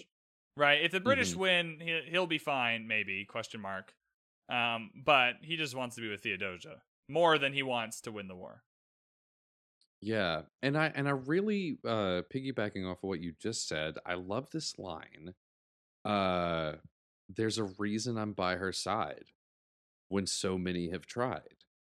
This this could mean this could mean two things to me. Number one could have been tried they they could have tried to be with her or is it her that's by his side when so many have tried to be with him? You know, I think it, it more means like people have tried to be with Theodosia, including her husband, who's now away Right. but it also this whole thing goes to part of Burr's psychology that that seems to suggest that he just is where he is and he has to deal with it because he's the only thing that he can control so he has he just has to deal with the rest and of all things that it could make me think of it makes me think of the stand-up comedian mike birbiglia Oh, okay. Oh, he has what? Uh, yeah, okay, Yes. I know who that is. Yes. Okay. he first of all he's one of my favorite stand-ups but he has this um he has this story and i believe it's from the special um my girlfriend's boyfriend All right. and it's this one line um you can't pick who you love which is true but that doesn't make it good Sure. There's also lines in Game of Thrones that are like that, right? Jaime, Jaime, when he's on the road with Brienne, um, says we when when they're talking about. I don't want to spoil it. When they're talking about Brienne's love interest, and and and Jaime obviously has his own love interest baggage that he's carrying around with him, and he he Mhm. kind of says he he's, he spends a lot of time bullying Brienne, but in those moments he says, "Look, we don't." We don't choose who we love, and obviously, based on Game of Thrones, we know that that's not always a good thing. So yeah it's the same kind of sentiment there. I uh I uh, I love that the best I've got to offer is stand up. You're whipping out the GOT. Man, Up. I mean, I don't, I don't want to. I'd rather whip out like a story that ended well. but hey, if you're into, if you, if you're prone to liking Game of Thrones up until the ending, it the the Jaime and Brienne sequences about love are, are really good. it's pretty damn good stuff, man. But yeah, so I think there's uh, there's a lot going on here that that seems to suggest uh Burr making a case for his being a victim of his life and a victim of the circumstances he finds himself in, right? Yeah, Is I kind of the is the the is the feeling I get. So here, I have, I have so many com- complicated thoughts. I mean, it's clear we're just going to bounce around this song, so let's just do that. What I don't Yeah, understand about Burr here, fundamentally, is that he has these lines like Hamilton doesn't hesitate, he exhibits no restraint, he takes and he takes and he takes. He keeps winning anyway, changes the game, plays and the and he raises the stakes. And then if there's a reason he seems to thrive when so few survive, then god damn it. And that god damn it is the is the added bit for when he's talking about Hamilton. Right? So that bit it, it- he emphasizes that little bit of animosity towards Hamilton. Um, I'm willing to wait for it. But you already know it. You just said it. Right? He is he thrives because he doesn't hesitate and exhibits no restraint. Like what do you mean? Like what he knows, he to me I get the sense he knows why Hamilton is successful and he either can't or won't do that. So he doesn't want to believe that. I take this line to have a different meaning. Perfect. I think that uh, what Burr is saying here is that in the future, he will see the reason Hamilton has been kept alive by destiny. Yeah, I'm taking it as very literal. Like it's Yeah. not destiny or fate or anything. Like he's saying, like Hamilton doesn't hesitate. He exhibits no restraint. He takes and he takes and he takes, and then immediately wonders why he thrives. But you just kind of, to me, you just said why. That's the difference between the two of you. Is that It's re- is that first? it's bit. reminiscent of Angelica Yeah. and her confusion. Yeah, it is to me. It's reminiscent of that. I can totally see how it, it- there's there's fate or destiny involved, and he's waiting for a kind of God given reason, or he's waiting for for for someone to explain this to him. But I think he already knows. I think he to me he just said it. I don't know. Maybe I'm reading taking it too literally, but I, to me he just said it and doesn't want to know or doesn't want to believe that because he either doesn't want to or can't do it. I don't I don't necessarily think that you are. I'm just kind of rapping out loud with you here because there's also this great comparison here. Um and and part of it part of it you mentioned um between the uh well the, the first thing is the life doesn't discriminate, death doesn't we got to talk about that. But what but what's present in this song, right, is Burr when he's talking about himself, it's all life doesn't discriminate between the sinners and the saints. It's all death doesn't, right? But when he talks about Hamilton, it's he. That's that's that's the difference. He's saying that, you know, he's he's so frustrated and so angry because he realizes and I think that he he realizes that and I think he envies that Hamilton is a proactive force in his own life whereas Burr is the subject to these more cosmic forces, right? But he's defending that. He's he's admitting it and he's also saying, "No, I'm not. I'm not standing still. I'm lying in wait." He's doing the same thing that Angelica did. He's saying one thing, pleading for you to believe it, and then contradicting it. Yeah, I, I get the same kind of feelings that he, like Angelica, just doesn't isn't isn't quite fully in tune with their with their way of thinking about this. It's very contradictory, right? It seems like they go back and forth. He goes back and forth with himself.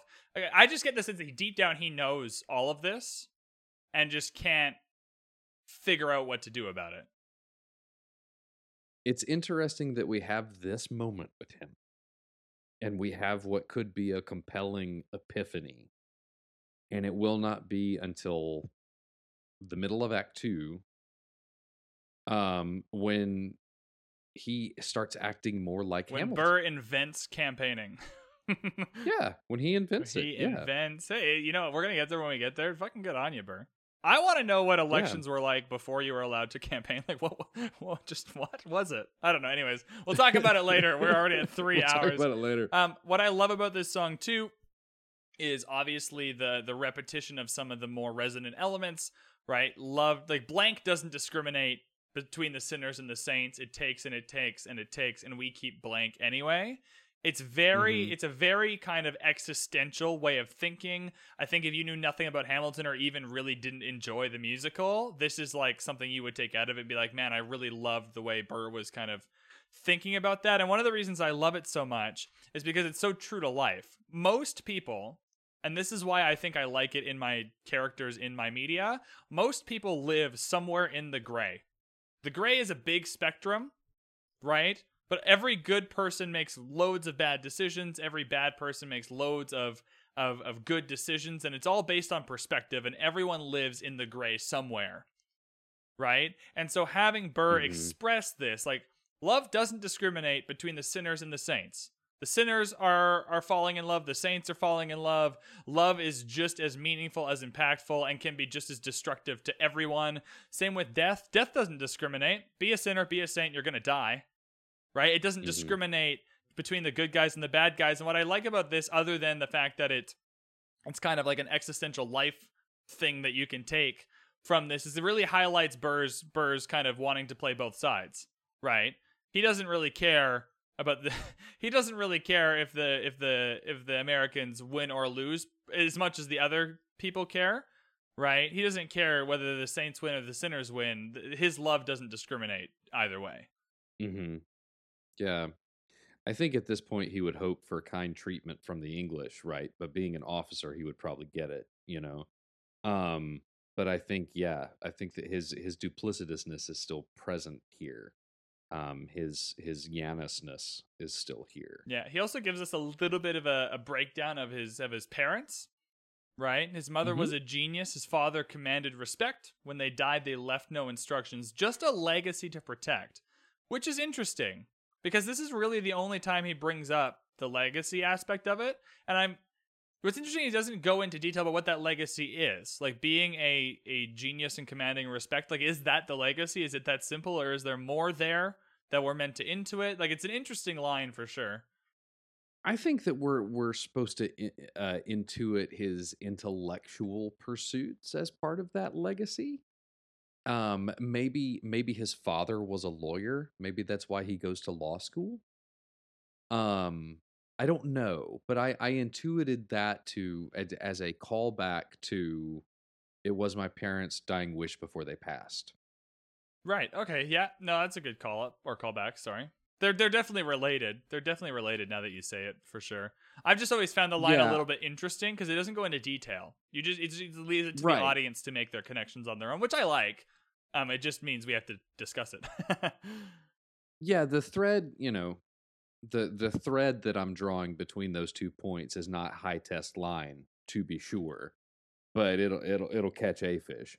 You know, it's just that's where I see that's where I see the connection there. Um, yeah, and then one of my favorite moments from Burr as well is at the very end. Uh, I love the way at the very, very end where he does the wait for it and then makes everyone wait for the line delivery. I really like that the kind of little just call out to to the actual literal words that are in the in the song.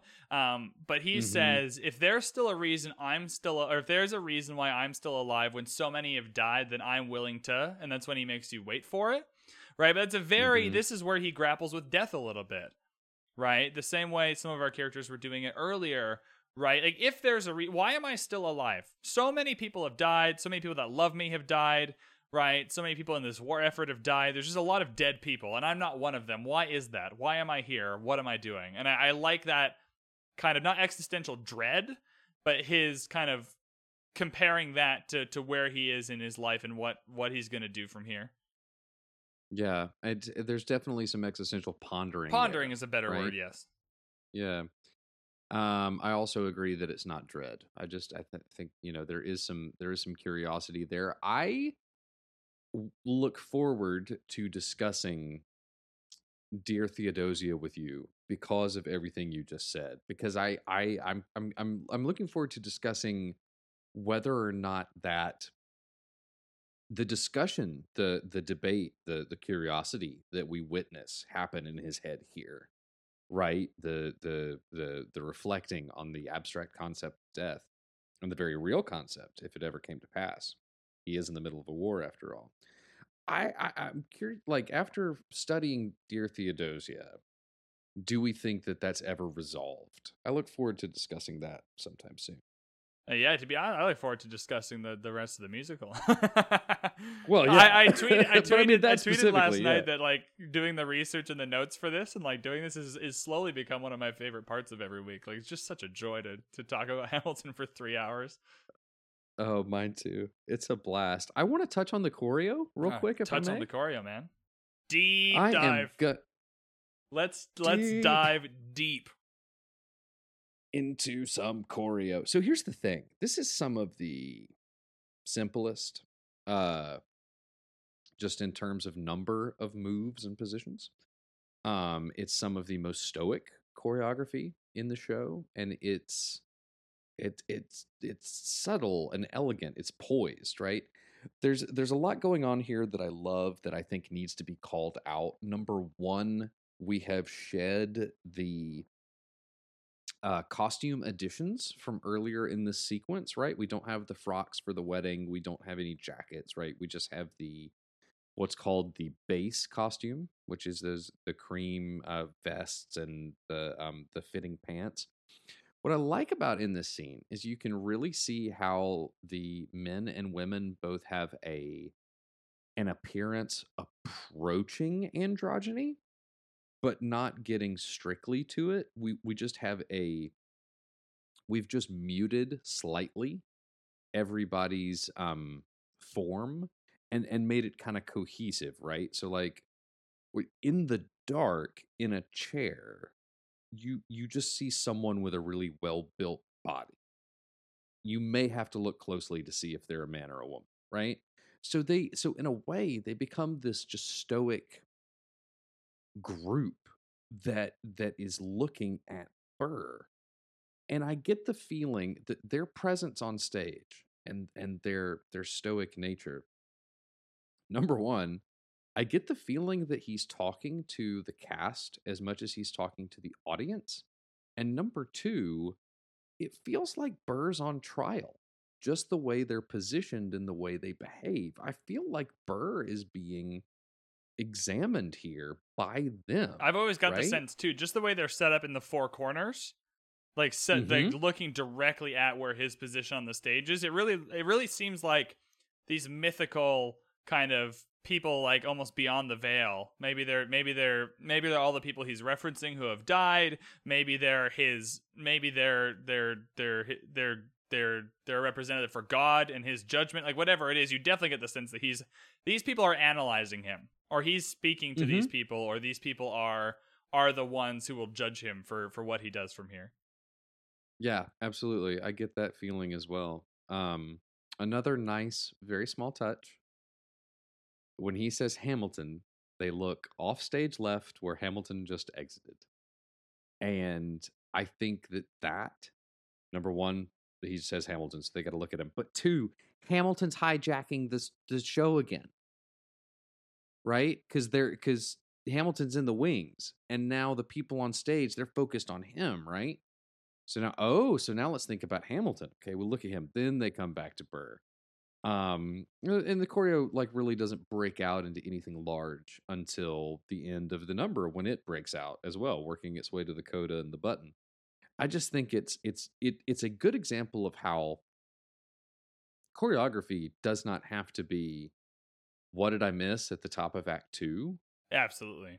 to to be well disciplined and well done right it does and i promise you some of the things that they do in this number they may not look difficult but they are right because just holding your position can be very very difficult depending on what it is and what you've just done Well, and what makes Leslie Odom rest of your Jr. so efficient, and it's the same thing I'm trying to talk about with Lin Manuel Miranda and his line deliveries. They don't overact it, Mm, mhm.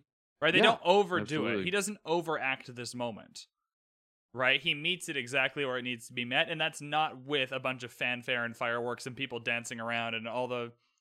I I don't know how else to put it. I don't know a lot of theater terms, right? But that's not what this song needs. Burr Burr only Right. needs himself center of the stage with these four people in their chairs, and that's what this song requires to make it the best it could possibly be, and that's what that's what they do, and that's and and Burr lives up to that moment, especially Leslie Odom Jr. Yeah, absolutely. He nails it. I, you know, this is just personal preference, but for me, um, I'm not I'm not a big fan of of watching people cry on stage for some reason. Um, I actually think that that's that sometimes can be very easy to do. Sometimes, you know, this is not a universal statement, and it's just it's just my personal preference. Sometimes it's necessary. I'm not saying it's whatever for me, what I find much more compelling is watching someone force themselves not to cry, but they want to so damn bad. You know what I mean? Like that, I think is a more complicated thing to act.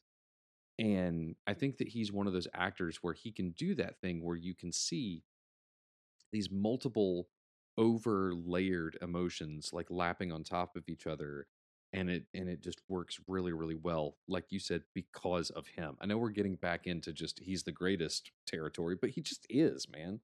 He's it's just oh it's so good. He he he packs so much into such simple deliveries right Ugh, i love it All right, I think I'm good. I know I'm not gonna feel that way when I edit this, but at this moment, I think I've covered everything I want to cover for for for wait for it, but also all of these. i'm gonna be so sad scrubbing this audio it's gonna take forever uh, you you and me Um, both. Uh i'd love to mention the uh the playlist i made in the outro if you'll if you'll allow me Let's do it. Let's just do you want to just let's just hop into the outro then. Before we get there, anywhere people can find you on the internet, anything you want to plug or mention. The floor is yours.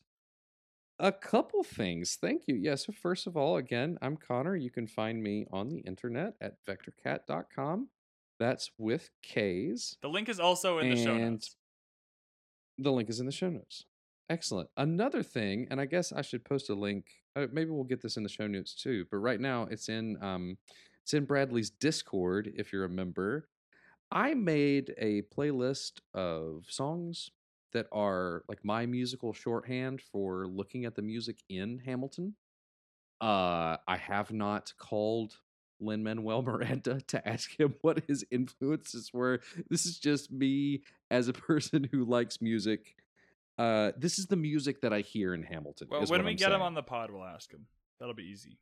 Yes, yes, we'll ask him. Um, but it's a lot of good stuff, and and as far as I can tell, like it's it. it- The, I hear this music in Hamilton, and I've been I've been mentioning these references occasionally. So I thought like we should have a works cited playlist, right? So I've made that. Um, it's on Spotify. Um, you can download it, listen to it. Um, and it's really good. It's not safe for work. I wouldn't put it on with your your kids in the car. Um, but it kind of but it runs the gamut from the Beatles to Black Star to Beyonce to uh, Gilbert and Sullivan. So yeah, there's all kinds of stuff on here. So if uh, if y'all enjoy it, uh, send us an email. Let me know. So yeah, so that's that. And what about you, Bradley? Um, I think here's good to find me on the internet. Uh, in the outro, I kind of have all the let's dive deep stuff. So thank you everyone for joining us today on our deep dive. Just a reminder before we let you go that you can head to Twitter at Let's Dive Deep, and you should. I should put the word should in this outro. You should head to Twitter and follow at Let's Dive Deep so we can have a chat there about Hamilton, so you can get notified and all that fun stuff um, for when the new pods come out. And our email address is let's dive deep pod at gmail.com. Now, Hamilton's a newer podcast. The Bridgerton folks email me all the time about everything. So many thoughts and opinions come from the Bridgerton crew, so I can do an unlimited amount of Bridgerton kind of mid-season episode. So if you are listening to this podcast and you have thoughts about what we just talked about, if you have anything you'd like to discuss, if you're like, "Wow, these two idiots just completely missed this whole thing. This is what I feel." send us that email. Right? We're not at the point yet where we're doing Q&A episodes. We're going to have a few episodes uh, kind of fun stuff in between acts 1 and 2 and then hopefully a few at the end. Um, but if you send us material to kind of bring up and chat about, that would be awesome. So feel free to do that. Otherwise, in the next episode, we will be discussing songs 14 through 17, Stay Alive, 10 Duel Commandments, Meet Me Inside, and that would be enough. Don't forget to subscribe to this podcast on your favorite podcatcher of choice. Leave us those five star reviews. Thank you for listening, and we will see you in the next one.